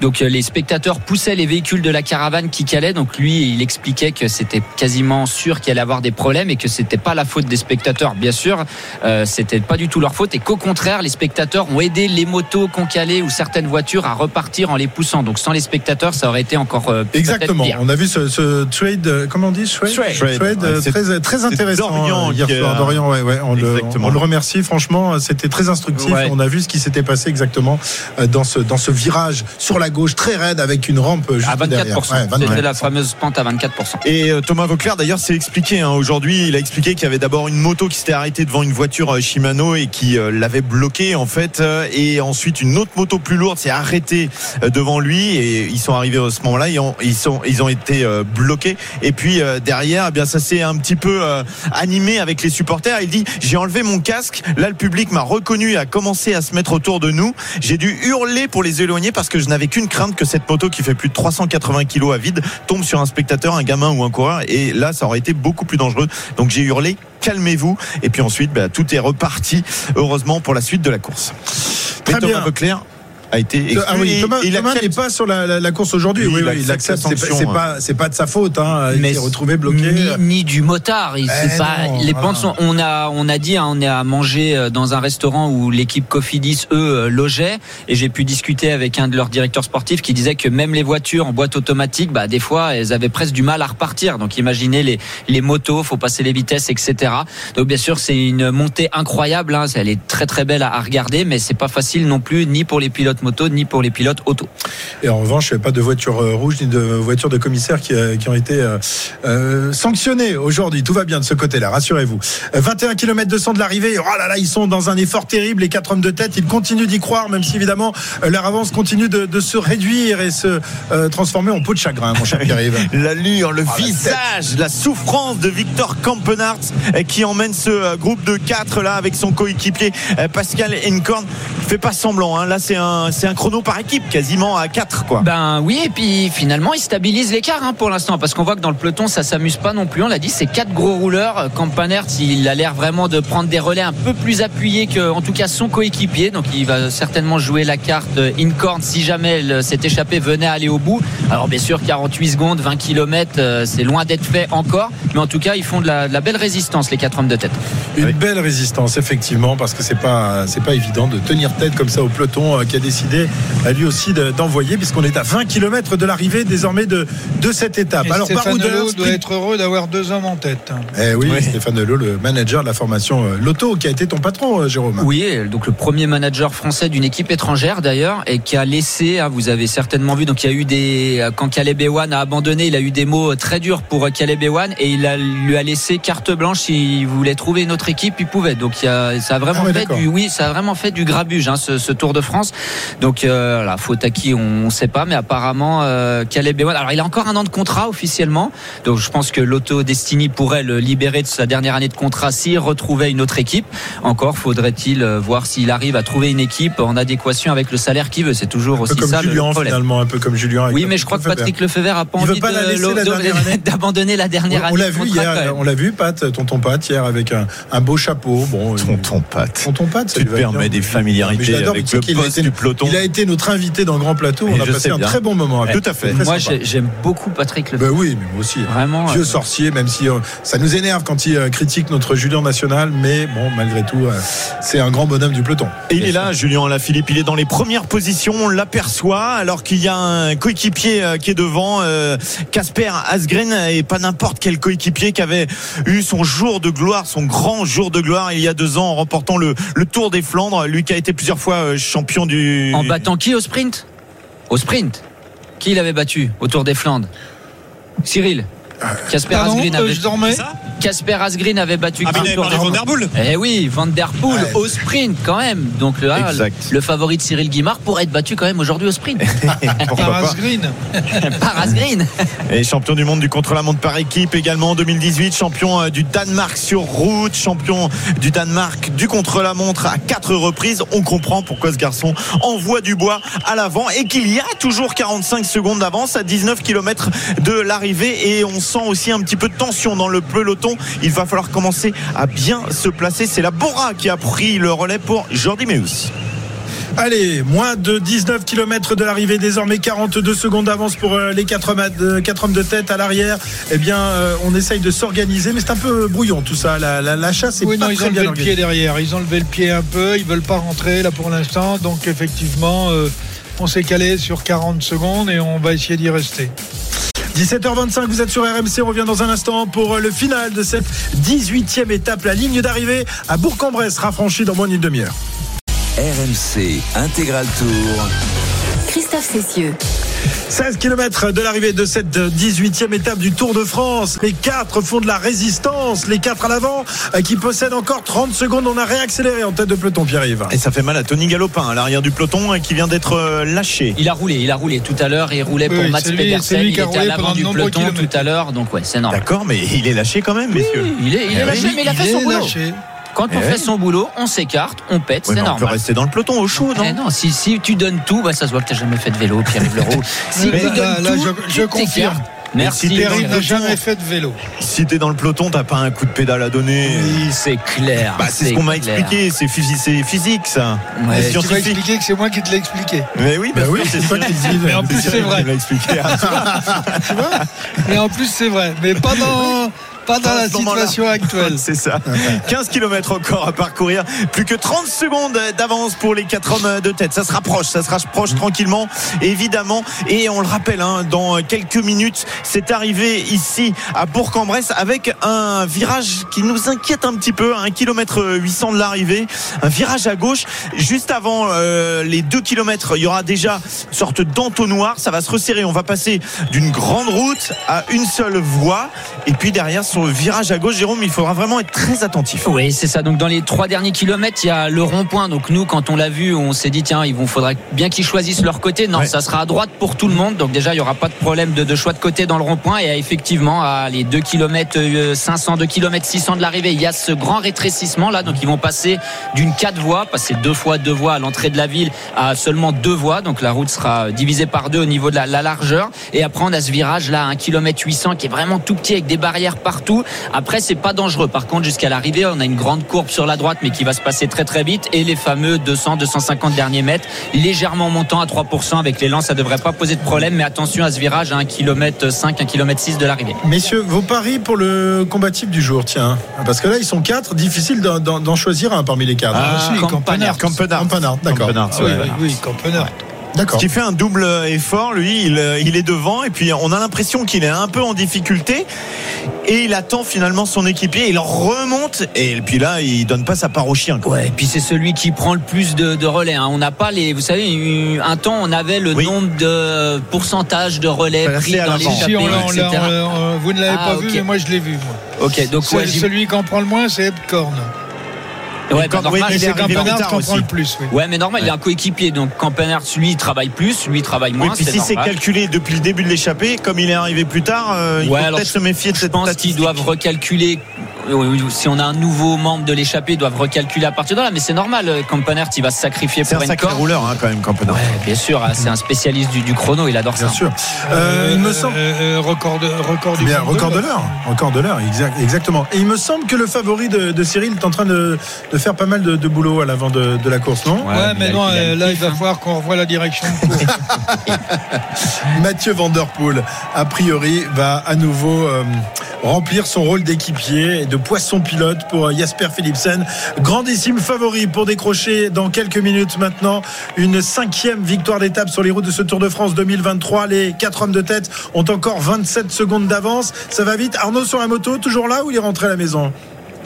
Non, non, c'est bon, je suis toujours là. Je te confirme, ça va toujours très très vite. Euh, la, dernière demi-heure, hein, c'est couru notamment à, plus de 50 km/h. On a vraiment accéléré. On a euh, quasiment gagné 10 km/h par rapport euh, aux premières heures de, course. Donc vraiment, non, non, ça va très très vite. On fera attention puisque vous parlez de ce virage à la fin. On, on fera attention également à pas mal d'aménagements urbains là dans toutes les localités traversées depuis quelques kilomètres. Beaucoup de, ralentisseurs très prononcés, comme il se dit dans, le jargon, des passages à niveau également. voilà, qui sont euh, assez euh, comment dire qui, sont assez visibles depuis les, véhicules à deux roues quoi. Et on, va dire donc ils, peuvent faire un petit peu mal aux roues. Ah oui ça fait ça fait sursauter ça fait sauter de la selle ça à l'arrière ça hein, quand on ah les ralentisseurs oui, mais sur le vélo aussi, je pense. Oui, évidemment. Bien sûr. Et des fois, vous voyez les coureurs qui font, bah justement, on est au pays du poulet. Ils font comme les, comme les poulets, les, deux coudes, ils mettent sur les côtés. Ça, c'est pour prévenir ceux de derrière qui a un ralentisseur, justement. Ah oui. Comme ça. Il y a un langage du corps. Ils, font, ils, font, quoi comme bruit Ils font pas de bruit. peut-être, peut-être. Quand c'est qu'une seule les deux petits coups d'aile, une seule aile, c'est pour donner un relais. Pour un relais. Les deux, c'est qu'on a un dodan au milieu de la route. D'accord. Ah, très, bien. Le jury de la combativité, euh, messieurs, nous a écouté il vient de donner euh, le prix à Victor Campenars, euh, donc le combatif du jour qui sera tout à l'heure sur le podium. Est-ce qu'il pourrait être aussi sur le podium en tant que euh, vainqueur de l'étape? Pourquoi pas? Ils ont encore 22 secondes d'avance à 12 km de l'arrivée. Ça va être un peu compliqué, mais ils continuent à aller de l'avant. Les quatre hommes, ça commence à être dur hein, quand même pour les relais là. Hein. mais on a Julien Alaphilippe qui est remonté en troisième position. Il vient un peu casser, les, casser les relais. Donc il n'y a plus que deux coureurs qui, qui prennent les relais. Quand ils vont fatiguer un peu, ils vont se retourner. Ça sera Julien Lafilippe. Ça permet de laisser quelques secondes encore à l'échapper. Donc euh, voilà, quick ah step, euh, Soudal Quick Step euh, font confiance à Casper Asgreen. pourquoi, les, pourquoi les, coéquipiers de, la formation Loto ne viendraient pas gêner aussi les Parce qu'il n'y en a plus. Il n'y en a plus. Il y en a plus. Tony Galopin est, sorti. Tony Galopin, il est chez Ah oui, pardon, pardon, pardon. Oui, non, Michel à peu près. Il, non, il, aurait, il en reste quand même quelques-uns, hein, mais oui, il, il pourrait venir le faire aussi. Alors, il casse pas directement les relais, Julien la Philippe et Tim Declerc, hein, on en voit deux. Mais vous voyez, là, on a le coéquipier de Philipsen qui s'écarte, il regarde, d'un coup, bah, il n'y a plus que Patrick Conrad de Bora Hansgrohe, il doit se remettre derrière, et après, on a tout de suite euh, les, coéquipiers de Casper Asgreen. Voilà, c'est exactement ce qui est en train de se passer. On a a Patrick Conrad seul en tête et derrière lui on a Julien Lafilippe quand il va se retourner. La science de la course de Julien, notre Julien euh, qu'on aurait bien aimé voir remporter une étape. Ça, fait, ça fait partie du BABA. Hein, euh, bien sûr. Oui, mais c'est bien quand même de le faire, non? Non, mais c'est bien de le faire, mais tout le monde sait le faire. Après, tu viens le faire ou tu viens pas le faire. C'est ça. Tout le monde sait le faire, mais pas tout le monde le fait. Tous les leaders ne le font pas. Surtout quand on a été un double champion du monde. voilà, c'est. il a toujours été d'ailleurs un équipier incroyable pour emmener les sprints. Avec le maillot jaune, il emmenait les, les sprints quelquefois. Non, mais Julien, c'est vraiment le team player par excellence. Skelmose qui emmène actuellement pour l'équipe Lidl Trek devant l'équipe Alpecin. On se fait les relais toujours et Julien Philippe toujours là. Ouais, il y a quand même pas beaucoup de main d'œuvre. Hein. On a Skelmose ouais. pour Lidl Trek, un coéquipier de Philipsen, c'est tout. Hein. Après, on a des quick step et on a les équipiers de, de Vingegaard, le maillot jaune. Donc il y a quand même que deux coureurs contre quatre à l'avant. Attention, on va regarder quand même. C'est justement pour ça qu'il peut peut-être y avoir de la frustration pour certaines équipes parce qu'il y aurait eu un peu plus de monde dans cette échappée. Il y avait peut-être un coup à jouer aujourd'hui. Et euh, on ne sait pas si euh, ça va réussir à tenir pour l'échapper mais à 10 km de l'arrivée désormais il y, a toujours 24 plus grand chose ils reprennent plus grand chose l'écart est stabilisé depuis 2 euh, km environ 24 23 secondes d'avance pour les 4 hommes de tête alors qu'on vient de passer sous la banderole. Des 10 derniers kilomètres de cette 18e étape vont-ils réussir à garder une poignée de, de secondes d'avance? Ça sera difficile évidemment. 20 secondes au dernier pointage. Ouais, mais ce sont des sacrés rouleurs et même victorieux d'étapes sur des grands tours. C'est le cas pour Victor Campenars qui, était, qui s'était imposé du côté du Tour d'Italie en 2021. Regardez Julien là, il vient de se positionner en tête de peloton. Bien sûr, et il va prendre le virage. À sortie du virage, il va légèrement ralentir et voilà, ça désorganise. Maintenant, il faut que les coéquipiers, notamment de Groenewegen, eux, viennent aussi donner un coup de main s'ils veulent rentrer. Alors 20 secondes, 9 km, ça peut largement rentrer encore, mais il faudra pas trop traîner quand même.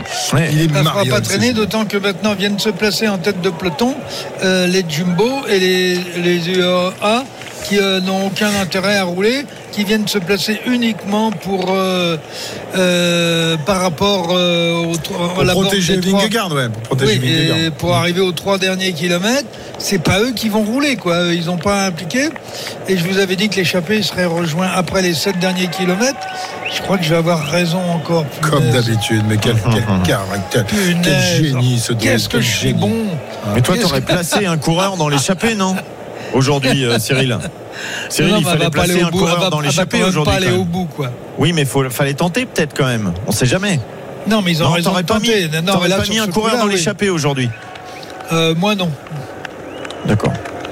Bon, très bien. On va voir si tu t'es trompé ou pas. Ça Allez, sera dans 8, 8 km 300 de, de l'arrivée. Un dernier euh, coucou à la, à la, moto RMC avec Arnaud Souk et Marco euh, qui sont devant les, les quatre hommes échappés. Euh, les quatre hommes qui ont d'ailleurs le peloton euh, juste derrière eux désormais. 20 secondes, hein, c'est pas beaucoup. Oui, mais ça fait un petit moment que le peloton en visu les derniers, les, les échappés, pardon, effectivement, il y avait quelques centaines de mètres d'écart tout au plus. Et donc, oui, les, les échappés qui vont donner leur, leur maximum dans quelques instants. On a pris un tout petit peu d'avance. On est au fameux virage dont vous parlez qui est quand même très très bien indiqué pour le peloton. Mais c'est vrai que ça se resserre quand même énormément la route à cet endroit là il va oui. falloir faire très très attention dans quelques kilomètres. Oui parce que quand on est à 1 km 800 de, de l'arrivée euh, le, le, peloton va, va, très vite hein, Jérôme à 1 km 800 de l'arrivée. Donc ah, bien, là, bien ça, sûr ça va le virage à, à bloc. Ouais surtout qu'à 2 km avant l'arrivée il y a un léger faux plat descendant en plus. Donc ça va aller très très vite hein. alors bien sûr les, les hommes de tête ont que 22 23 secondes d'avance maintenant mais on a dit c'est pas forcément très bien organisé pour l'instant à l'arrière même si il y a de la main d'œuvre les coéquipiers de Birmaï avec euh, de Girmay pardon avec Calmejan coéquipier de, de notamment. Euh, mais il y a ces ronds-points il y a ce virage à gauche on sait jamais une chute derrière ça désorganise et les quatre peuvent aller au bout hein. et l'écart est maintenu il est stable 24 25 secondes à 7 km de l'arrivée désormais Pierre oui mais attention parce que là effectivement comme tu le disais euh, Jérôme on a de nouveaux euh, coureurs qui viennent donner un coup de main Intermarché Wanty Circus Lidl Trek Alpecin Jayco Alula, DSM, ils sont là. Euh, elles sont là, les équipes de sprinters avec des relais euh, désormais. On n'a pas encore l'équipe euh, Cofidis qui vient rouler. C'est Skielmose à nouveau qui est en tête de ce peloton avec un Julien Alaphilippe désormais qui est en cinquième position et qui aura du mal à perturber tout ça. 6 km encore à parcourir, mais, mais les 22 secondes qui se maintiennent pour le moment. Et toujours l'équipe Cofidis, elle ne peut pas venir rouler à la palais. En plus, ben oui. ceux qui pouvaient emmener Cocard ne vont pas le faire. Euh, ce qu'il faut, c'est qu'au niveau de Cocard, il faut rester en 25-30e position et faire un petit peu ce qu'avait fait Cavendish le jour où Ah, il aurait pu drôle. euh, gagner l'étape, c'est venir dans l'aspiration de très loin avec un avec un, un poisson pilote euh, qui te fait le sprint de 300 mètres et qui te replace dans l'aspiration. Bon, c'est un peu technique, mais euh, va-t-il euh, je- apporter- moi je me comprends très bien. Bon, Ouais, tant il est, tant il mieux. est d'ailleurs autour de la 30e position actuellement. Il Ouais, est bien il au chaud là. Il écoute, il a les oreillettes branchées sur, sur RMC et sur les conseils que lui euh, donne le druide. euh, 6 Ah bah, les km de pas, l'arrivée. je, je me, je lui fais une tête au carré ce soir. hein. 17 secondes, dernier pointage pour euh, les 4 hommes de tête à 5 km 7 de l'arrivée.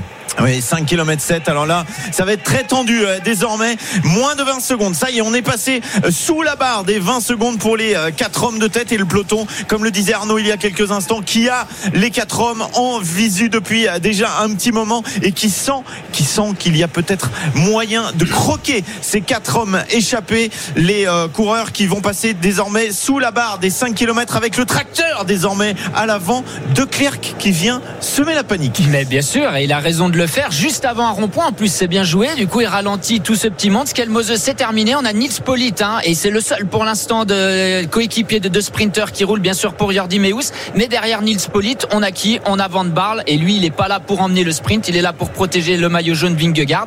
Et ça va être tendu, ça va être tendu quand même. Ouais, parce qu'on approche de la banderole des 5 derniers kilomètres. Voilà, 5 kilomètres pour les 4 hommes de tête. 13 secondes au dernier pointage pour ces 4 hommes qui continuent de parfaitement s'entendre. Évidemment, le peloton, lui, est quasiment en file indienne derrière eux. Derrière eux Pierre-Yves. Ouais, ouais, mais attention parce qu'il y a un garçon là maintenant qui va emmener le peloton à une vitesse folle sous la banderole des 5 km. Un vainqueur d'étape, lui aussi, qui avait fait un numéro incroyable en 2021 également, mais c'était sur le Tour de France entre Saint-Paul, Trois-Châteaux et Nîmes. Nils Polit qui s'était imposé en solitaire. vous en dehors, souvenez hein. Ouais, c'est ça. Vous vous en souvenez très certainement. Sacré rouleur. Nils Polit toutes dents dehors et on parle pas euh, de euh, ses euh, dents à l'arrière du côté de sa roue. Euh, Nils Polit qui met le paquet. Plus que 10 secondes d'avance pour les quatre hommes de tête et ça commence à être dur pour euh, Casper Asgreen, pour Incorn, pour Kampenarts et pour Abramsen. Et on a vu Brian Cocard se, se rapprocher. Il est effectivement euh, esselé euh, dans sa formation Cofidis, mais il saute de, de roue en roue. Il est dans la roue, me semble-t-il, de Pedersen. Exactement. Il est dans- Pedersen, c'est c'est pas mal. Bon, qui la garde pour l'instant En plus, Peder- Pedersen, il a de l'abri. Oui, il aura de l'abri derrière Pedersen et Pedersen il a surtout encore un, un coéquipier devant lui donc ça c'est très bien pour Brian Cocard. De toute façon on l'a dit il est tout seul, il aura peut-être Axel Zinglet qui va venir l'aider. Pour l'instant il est tout seul, faut qu'il choisisse la bonne roue. Alors on sait jamais laquelle c'est. Pour l'instant il a jeté son dévolu sur Pedersen, c'est peut-être une bonne carte. On a retrouvé les dents de Nils Polit, toutes dents dehors, qui est lui qui emmène le, le peloton et qui revient désormais à 10 secondes des 4 hommes de tête qui continuent d'y croire, mais ça va, être- ça va devenir difficile. On est à 3 km 400 de l'arrivée, Pierre-Yves. Ouais, si Jordi Meus s'impose dans 3 km, il le euh, devra en partie au travail de son coé- coé- coéquipier Nils Polit. Plus que 9 secondes désormais, alors qu'on a un virage à gauche, que les quatre hommes peuvent être cachés à nouveau du peloton euh, pendant euh, quelques secondes. Ça, c'est toujours bon, mais ça va vite, ça va vite et on se retourne, on s'inquiète évidemment du côté des échappés. On se dit qu'il y a peut-être un coup à jouer. 3 km désormais encore à parcourir. Ont-ils une chance de l'emporter? Ça va être compliqué. L'écart qui se réduit euh, singulièrement maintenant. 8, 9 secondes euh, très exactement entre le- les 4 hommes de tête et l'avant-garde du peloton. Et on le redit, il y a ce virage très dangereux maintenant dans un kilomètre. Très précisément, si des fois ces quatre hommes passaient et puis que c'était un peu chaud au niveau du peloton, et on ne sait pas, il pourrait avoir une chance de s'imposer ici à Bourg-en-Bresse. 9 secondes, 2 km 6 encore à parcourir. C'est Casper Asgreen qui met un relais et qui donne le petit coup de coude à Victor Kampenarts, mais qui a bien du mal à venir relayer le peloton qui arrive dans cette portion où maintenant ça se réduit. Petit entonnoir et un premier entonnoir. Il y en aura un autre dans quelques instants. Ouais, s'il parvenait encore à avoir 8-9 secondes à- avant le, le- le sprint final, Jérôme, il faudrait ensuite euh, évidemment euh, jouer sa, sa carte personnelle pour aller remporter la course. Et là, euh, ils vont, ils vont sans doute s'observer. hein, Bien sûr. Alors, pour l'instant, ils s'observent pas. Justement, c'est pour ça qu'ils arrivent à maintenir quelques secondes d'avance. Mais dans la dernière ligne droite, bien sûr, quand on se rapproche de la ligne d'arrivée, ils pourraient être tentés de, de s'observer. Mais on rappelle qu'il y a ce faux plat montant là dans les 200 derniers mètres et ça, ça peut leur coûter cher. Le virage à gauche arrive dans un instant pour les 4 hommes de tête. 7 secondes d'avance sur euh, le peloton. Et on aperçoit la Baragne Victorious hein, qui roule euh, à l'arrière. Niklas Arndt. Voilà, il n'y a plus Phil Bowes, mais c'est pour Niklas Arndt qu'on va essayer d'aller chercher la victoire aujourd'hui. 6 secondes, le fameux rond-point 1 km 400 de l'arrivée et il y aura ensuite le euh, virage. Bah, C'était celui-là, hein, c'est celui-là qui était dangereux. Donc c'est passé pour les hommes de tête et ça passe pour le peloton. Également, on va se rapprocher de la flamme rouge. La flamme rouge qui arrive dans quelques instants. 5 secondes d'écart entre les 4 hommes de tête et le peloton. 5-6 secondes. Nous sommes quasiment sous la flamme rouge du dernier kilomètre pour les 4 hommes de tête qui vont tout donner dans les derniers 1000 mètres de cette étape. La flamme rouge. RMC, la flamme rouge. Et on aperçoit également les coéquipiers de Mark Cavendish. Mais il n'est plus là, Mark Pour Cavendish. C'est pour 6 balles euh, qu'on va essayer d'aller chercher la victoire dans ce dernier kilomètre. Oh là là, ils vont se faire rattraper. S'ils se font rattraper à quelques mètres de l'arrivée, mais c'est pas fait. C'est pas fait du tout entre Kampenarts, Abrahamsen. Derrière, il y a Asgreen, il y a Ekorn. Le peloton va peut-être être battu. Il reste 600 mètres. Les Alpecin qui font le boulot derrière pour Jasper Philipsen. J'ai l'impression que le peloton va être trop court. Le peloton va être trop court. On commence à se regarder. Il faut pas trop s'observer devant. Messieurs, vous avez peut-être une victoire d'étape à aller chercher. 400 mètres pour Casper Asgreen. Abrahamsen est derrière. Et il est même maintenant. C'est lui qui a pris le relais. C'est Casper Asgreen qui lance le sprint avec une corne dans sa roue. Ça va jouer entre ces deux hommes parce que le peloton ne va peut-être pas pouvoir revenir. Ça va se jouer à un cheveu. Un cheveu pour Casper Asgreen. Asgreen qui s'impose. La victoire incroyable de l'échapper aujourd'hui. Jasper Philipsen, le maillot vert est battu. Incroyable réussite pour ces quatre hommes de tête qui y ont cru jusqu'au bout, qui se sont bagarrés comme des damnés aujourd'hui et qui voient donc la victoire de Casper Asgreen. Incroyable comme ça de réussir à, à- à- bah, à rivaliser avec le peloton et à mettre le peloton Philipsen et tous les autres en, en, en en défaite En échec. En tout simplement. C'est la victoire d'une équipe aujourd'hui. C'est la victoire d'une équipe, c'est la victoire d'un homme devant. Mais c'est tout le travail aussi qui a été fait pour casser euh, les efforts du peloton avec, euh, on l'a vu, bien sûr, Julien Alaphilippe, mais on a vu aussi euh, Tim. Declercq Regardez, et Julien c'est. Julien qui vient, qui vient féliciter son. son non, c'est Ah, pas Julien. Yves Julien, c'est Yves de- avec euh, son liseré de champion de Belgique alors que Casper Asgren est assis au sol. Cherchaient à sauver leur tour, cette équipe Soudal Quickstep, et ils viennent de le réussir grâce à Casper Asgren. Voilà, c'est le tour des Danois. Casper Asgreen euh, qui euh, s'impose aujourd'hui. Jonas Vingegaard évidemment toujours en jaune qui remportera le tour euh, dans trois jours maintenant.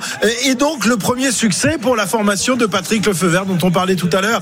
Il le disait il y a quelques jours, c'est le plus mauvais tour de- depuis que, je le fais. Et ben là, voilà, ils sont ils sont récompensés après les, tentatives multiples de, de Julien Alaphilippe. Et bien aujourd'hui, c'est Asgreen euh, qui s'impose un, un grand coureur, hein, euh, Jérôme. hein. Ouais, et bien sûr, le malheur des uns fait le bonheur des autres. Est-ce que si Fabio Jacobsen était encore là, ils auraient gagné l'étape? On ne sait pas. Casper Asgreen n'aurait pas pu aller dans l'échappée certainement. Ils auraient contrôlé la course. Bien sûr, il aurait pu gagner au sprint éventuellement Fabio Jacobsen. Mais voilà, des fois, bah, vous avez le sprinter qui, qui tombe, Ouais. qui quitte la course. Ça donne des opportunités aux autres.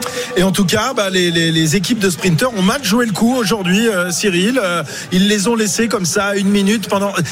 L'écart n'a jamais excédé les, les 1 minute 10. C'est incroyable de se faire avoir euh, après avoir tenu en laisse les échapper. C'est bien fait pour eux, tiens. Voilà, moi je suis ravi pour Casper Asgreen. Bah écoute, c'est très bien lorsque la souris euh, déjoue les, les griffes et, euh, du chat. euh, bah, on est toujours content. euh, le gros qui court après le petit et finalement c'est le petit qui gagne. Eh bien, c'est formidable. Euh, il est vrai que Ouais. pour Cyril, je euh, te le coupe. fait vert, On est avec l'un des entraîneurs de la formation Quickstep, euh, Franck Alaphilippe, le cousin de Julien. Euh, l'entraîneur, euh, l'un des entraîneurs de cette équipe euh, Soudal Quickstep.